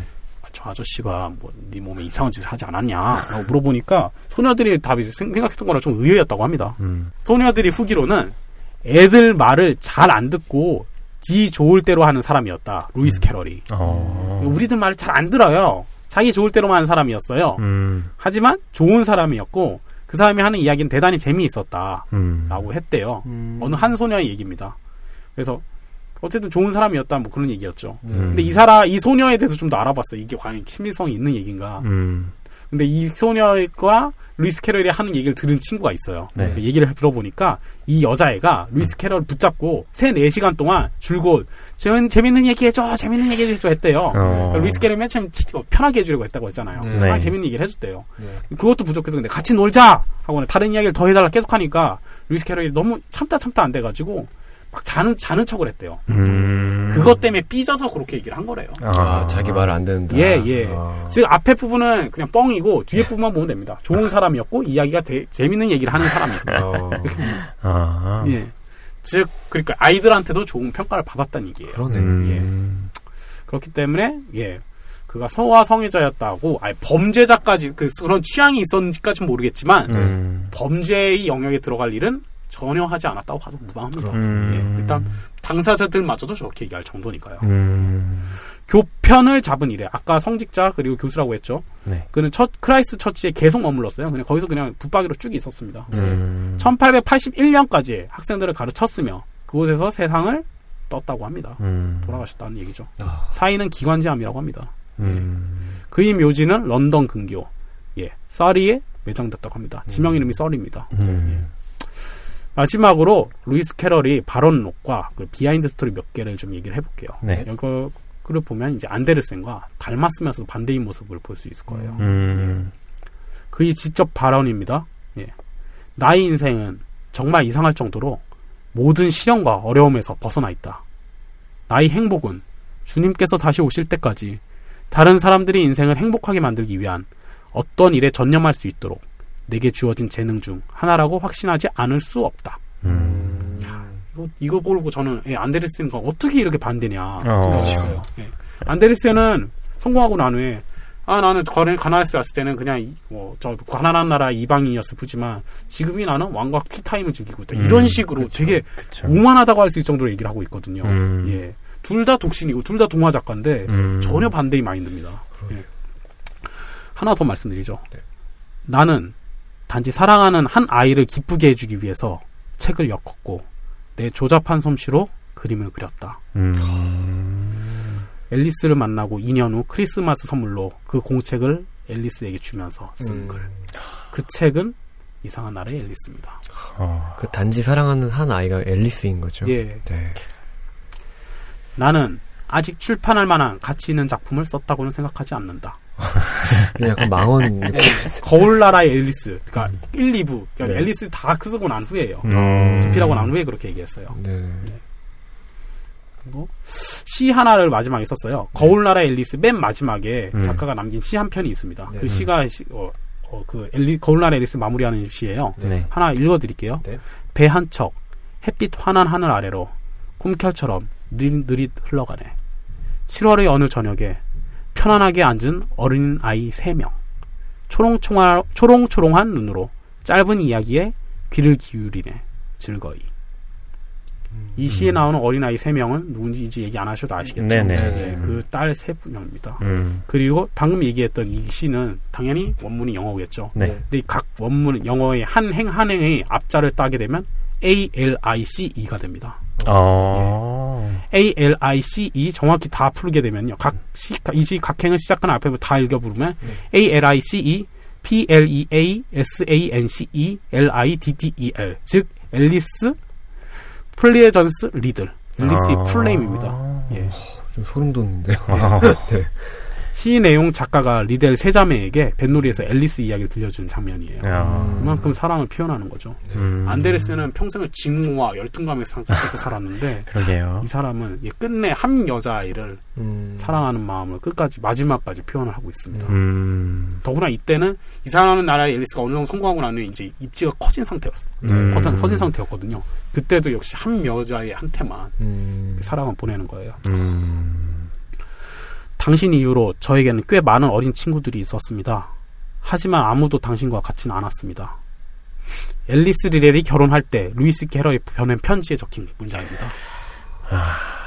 앨리스 리델은 스물여덟 살 나이에 크리켓 선수와 결혼했거든요. 음. 아까 얘기했다시피 루이스 캐럴은 그 리들 부부랑 네. 멀어집니다. 어떤 사건 때문에. 음. 멀어지고 난 후에 그의 어머니가, 그러니까 앨리스의 어머니가 루이스 캐럴 못 만나게 했어요. 앨리스랑. 네. 그다음 결국 앨리스는 그 남, 또 다른 그 부모님이 점지해준 남자랑 결혼하게 되죠. 음. 그때 이제 루이스 캐럴이 남긴 편지 중에 한 문구입니다. 음. 예. 아련하죠. 아. 그 앨리스 얘기를 좀 더 해볼까요? 네. 앨리스는 결혼하 결국 결혼했죠. 그리고 쓰라의 자식을 셋을 뒀습니다. 음. 근데 남편이 사업이 실패한 후에 혼자서 어렵게 살, 삶을 꾸려나가던 중 이상한 나라의 앨리스, 아까 선물로 받았다고 했죠. 네. 네. 이상한 나라의 앨리스가 세계적인 베스트셀러가 되자 결국 자신이 갖고 있던 원본을 경매에서 판 돈으로 노후를 보낼 수 있었다고 합니다. 아. 이때는 루이스 캐럴이 사망한 지 삼십 년이 지난 후였습니다. 아. 이때는 앨리스의 나이는 칠십오 세였고요. 남편이 상속세를 충당하기 위해 원본을 매각했다고 합니다. 음. 이때 매각 금액이 약 팔천칠백만 원. 예. 음. 그 당시 영국 책의 경매 기록 중 최고액입니다. 아. 아. 역시 남편 잘 만나야 되네요. 남편이 아니라 예 아는 사람을 잘 만나고 그렇죠. 남편 때문에 오히려 상속 때문에 고생했다고 했죠. 음. 예. 야, 대단하네요. 예. 끈 죽어서도 앨리스를 도움이 되네요. 예. 아. 이 원본 이천 년에 런던 소더비 경매장에 나왔습니다. 앨리스 리델이 소장품들이라는 명목으로 수, 모든 패키지물로 나왔어요. 루이스 캐럴이 앨리스에게 보낸 편지와 사진 그리고 원곡 뭉치 등까지 다 같이 매물로 나왔습니다. 예. 앨리스의 땅 밑에서의 모험이라는 소설의 초반본에는, 초반본에는 앨리스란 이름으로 어느 행복한 여름날 저자의 이야기에 영감을 불러일으킨 그녀에게라는 캐럴의 글귀가 앞에 써져 있습니다. 맨 앞에 이 시, 이 동화의 맨 처음에 이게 써져 있고 어. 맨 마지막 시에는 역시 앨리스의 풀네임이 써져 있어요. 어. 이 사람이 앨리스를 얼만큼 사랑했고 앨리스가 루이스 캐럴에게 있어서 정말 유일무이한 뮤즈라는 게 음. 확실하게 나와 있는 거죠. 굉장히. 이 경매에서 나온 수상품들은 모두 이백만 팔천이백칠십오 파운드 약 삼십이억에 팔렸다고 합니다. 와. 죽어서 후손에게까지 음. 앨리스 후손에게까지 은혜를 베푸는 루이스 캐럴. 예. 진짜 예. 야, 얼마 전에 용의자 X의 헌신이라는 책을 봤는데 그거보다 이 사람이 더 진짜 처절한 사랑이네요. 음. 예. 루이스 캐럴은 어, 대학 시절 수학에서 독보적인 성적을 얻었고 졸업 시험에서도 시험에서도 일 등을 했다고 합니다. 음. 유클리드 기하학에 정통한 그가 남긴 책들은 지금도 유명합니다. 음. 행렬식에 관한 대수학 입문서. 이런 책을 냈고요. 음. 행렬식에 관한 기초론이라는 책들. 음. 예, 빅토리아 그 아까 여왕이 보고 막 던져 막 이렇게 화를 냈던 그 책들입니다. 예. 네. 지금도 꾸준히 팔리고 있다고 하니까 음. 그가 얼마나 뛰어난 수학자인지 알 수 있다고 합니다. 음. 그의 대수학 연구는 약수를 가진 숫자를 대상으로 이루어졌고 아까 말씀드렸었죠. 네. 행렬식이 그의 최고 논문 중 하나라는 것을 볼 때 언어 유의 및 작품 내 여러 복선 및 함축과 은유 동음 이어의 잦은 사용은 당연한 걸지도 모릅니다. 음. 예, 다 연관성이 있으니까요. 네. 음. 이 때문에 수많은 평론가 애독가들이 그의 저서에 대해 많은 암호와 철학이 숨겨져 있다고 얘기하는 거라, 합니다. 음. 제가 루이스 캐럴에 대해서 준비한 건 여기까지고요. 음. 예, 루이스 캐럴에 대해서 한마디만 더 하자면 안데르센과 닮았, 닮았으면서 다른 게 닮은 점은 독신으로 살았다. 음. 예. 그리고 거의 음, 다른 점은 음, 안데르센은 가, 주변에 아무도 없었어요. 음. 예, 가족도 없었고 혼자 그냥 완전히 성, 자수성가해서 성공한 케이스고 음. 예, 안데르센은 원래는 예, 동화 작가가 아니라 연기자로 하고 싶었었는데 음. 아예 전향한 케이스인데 전향한 케이스 처음부터 그냥 홈런 쳤던 케이스고 네. 그리고 수십 편이 작품들을 냈죠. 맞아요. 그래서 다 성공했고요. 음. 하지만 속에는 독을 품고 사는 인간입니다. 음. 예. 그리고 동화 외에는 아무것도 제대로 못했고요. 네. 해결 능력도 없었고요. 음. 그에 비해서 루이스 캐럴은 독신으로 살았다는 거 하나만 닿지만 집도 괜찮은 집안이었고 성직자였고 다재다능했고요. 음. 동화는 그 대신 두 개밖에 성공하지 못했습니다. 대신 음. 안데르센은 그 누구도 사랑하지 않고 죽은 거에 비해서 루이스 캐럴은 오로지 한 명만 죽을 어. 때까지 마음에 품고 사랑하고 실제로 그 한 명에게는 그 누구보다도 큰 은혜를 끼친 사람이라는 거죠. 음. 아. 네, 이상입니다. 아. 아. 아 정말 저는 루이스 캐럴이 그냥 이상한 나라 앨리스의 작가 정도로만 알고 있었지 음. 실제로 알고 보니까 저 수학자인 것도 처음 알았거든요. 아, 네. 근데 아까 그 이상한 나라 앨리스에서 수학적인 부분이 인용 이렇게 등장했던 부분들 보니까 네. 그냥 모르시는 분들은 그냥 넘어갔을 텐데 음. 알고 나니까 또 아, 진짜 자신의 어떤 수학적인 그런 면들을 이 안에 녹였구나. 음. 그리고 굉장히 다재, 다재다능한 작가구나 이런 음. 생각을 했습니다. 그러네요. 네. 천재죠 천재. 음, 네. 완전 천재네요. 네. 네. 저는 처음에 그 앨리스에 대한 사랑 뭐 이런 얘기할 때 네. 설마 설마 했었어요. 음. 나이가 뭐 십 대 몇 살도 채 안 됐다 막 이래가지고 네. 끝까지 듣고 나니까 뭐 모르죠. 모를 일인데 설마 진짜 이성적인 사랑이 있었을 수도 있고 네. 만약 그랬다면 평생 얼마나 가슴 아프게 살았을까 하는 생각이 들어서 되게 좀 짠한 그렇죠. 느낌이 있네요. 네. 그러니까 그게 사회적으로 용인될 수가 없잖아요. 그렇죠. 그래서 자기도 끝까지 절제하면서 선을 지킨 거고 근데 그렇죠. 사랑은 어쨌든 사랑이니까 음. 아, 맨 이건... 처음 만났을 때 아홉 살 그리고 이제 사랑을 사랑을 고백한 건 아니지만은 음. 이제 그 자신이 그 쓴 책을 맨 처음 그때 줬을 때가 열두 살 아. 예. 그때까지 삼 년 동안 아. 루이스 캐럴에게 있어서는 사실 많은 영감과 그런 걸 히, 삶의 기쁨이었을 거예요 아마. 그러니까요. 그게 끊겼을 때 얼마나 힘들었을까요. 아, 그래서 그 이후 동화들이 좀 예, 아. 패러독스나 그런 게 많이 좀 많이 부족했던 게 아닐까. 음, 그러게요. 한번 나중에 시간 되실 때 한번 앨리스 한번 검색을 해보시면요 사진이 몇 개 있거든요. 음. 어렸을 때 사진 보면 진짜 예쁩니다. 아, 음, 귀여워요. 예. 오. 나중에 이제 좀 중년 이후의 사진이 있는데 음. 그거는 어렸을 때의 외모가 좀 닮긴 했지만 그만큼 미모가 있진 않아요. 네. 음. 예. 근데 그 사진을 보시는 것도 되게 좋을 거예요. 음. 아, 그렇군요. 미디어 이런 데서 보면 왜 사랑하는 사람들을 뭐 전쟁이나 네. 혹은 공간적으로 이렇게 갈라놓아 놓는 경우는 많이 있잖아요. 네네네. 그래서 막 이렇게 애달픈 이런 네. 것들은 많이 있는데 저는 이제 약간 비약을 해서 보자면 네. 사랑하는 사람들을 시간이 갈라놓은 케이스가 아니었을까 아. 하는 생각이 들어서 좀 아 이런 또 그런 게 있구나 하는 생각이 좀 들었습니다. 네. 네. 아까 뭐 금북페 일 위 글 김한성님이 기다릴게 음. 글 얘기하면서도 얘기했던 건데 음. 이런 로맨티스트가 있을까? 그러니까 이 진짜 사랑했는지 앨리스를 얼마나 사랑했는지 여부는 진실에 대해서는 모르는 거지만 그쵸, 예. 정말 그게 사실이라면 음. 그 아홉 살 때부터 아. 이제 루이스 캐럴이 죽기 전까지 평생이죠. 한 여자를 정말 기다릴게라는 마음으로 아. 계속 바라봤던 거잖아요. 어떤 사실은 희망도 없이 이루어질 그, 거라는 생각을 하지도 않으면서 그쵸. 그냥 사랑하는 거죠. 그렇죠. 어. 그럼에도 죽어서까지도 은혜를 아. 베푸는 그런 굉장히 로맨티스트가 아닌가 음. 싶습니다. 오늘 참 재밌는 흥미로운 얘기 많이 들었어요. 어, 그러니까요. 네. 아, 네. 네. 이렇게 해서 저희 또 십칠 회 여기까지 많이 달려왔는데요. 네. 아, 녹음실이 후덥지근합니다. 아, 네. 저희 이제 여름에 어떻게 해야 되죠? 아, 여기 안에 에어컨 달아야 될 것 같아요. 드라이 아이스라도 좀 갖다 놔야 될 것 같아요. 네. 네. 네. 진짜 뭔가 깔아놔야겠어요. 얼음이 나요. 아, 네. 네. 드라이 아이스 승화하면 이산화탄소 나옵니다. 아, 정말요? 그렇지 않아도 산소 없는데 지금. 아예 아유. 저희가 그 세숫대야를 제가 세 개 준비할 테니까요. 다들 양말을 버리시고 어. 네, 거기다가 얼음물을 제가 넣어놓을게요. 야, 진짜. 더위는 가신데도 냄새는 어쩌시려고. 예, 네. 아예 차가운 물인데요. 어. 예. 정 그러시면 제가 거기 안에다 뭐 데우드란트를 좀 섞어드릴게요. 아, 네. 틴 스프리츠라는 데우드란트. 네. 아, 뭐 양말 양말 안 신고 들어가는 게 어딥니까? 음. 네, 이렇게 해서 팀장님 네. 십칠 회 달려오신 소감 어떠신가요? 아, 소감이요? 네. 아유. 더워요.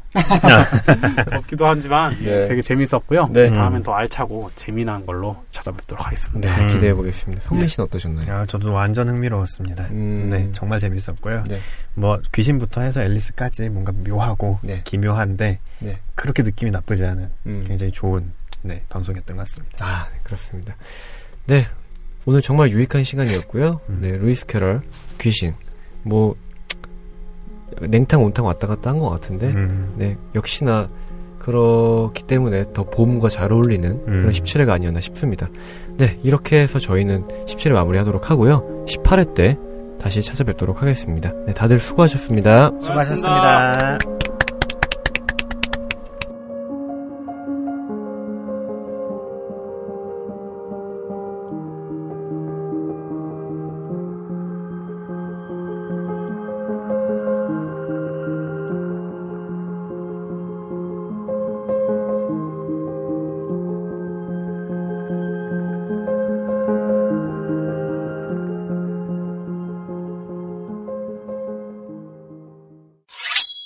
Behind Story. 네, 안녕하세요. 모바일 콘텐츠 회사 북팔에서 진행하는 쉣 죄송합니다. 다시 할게요.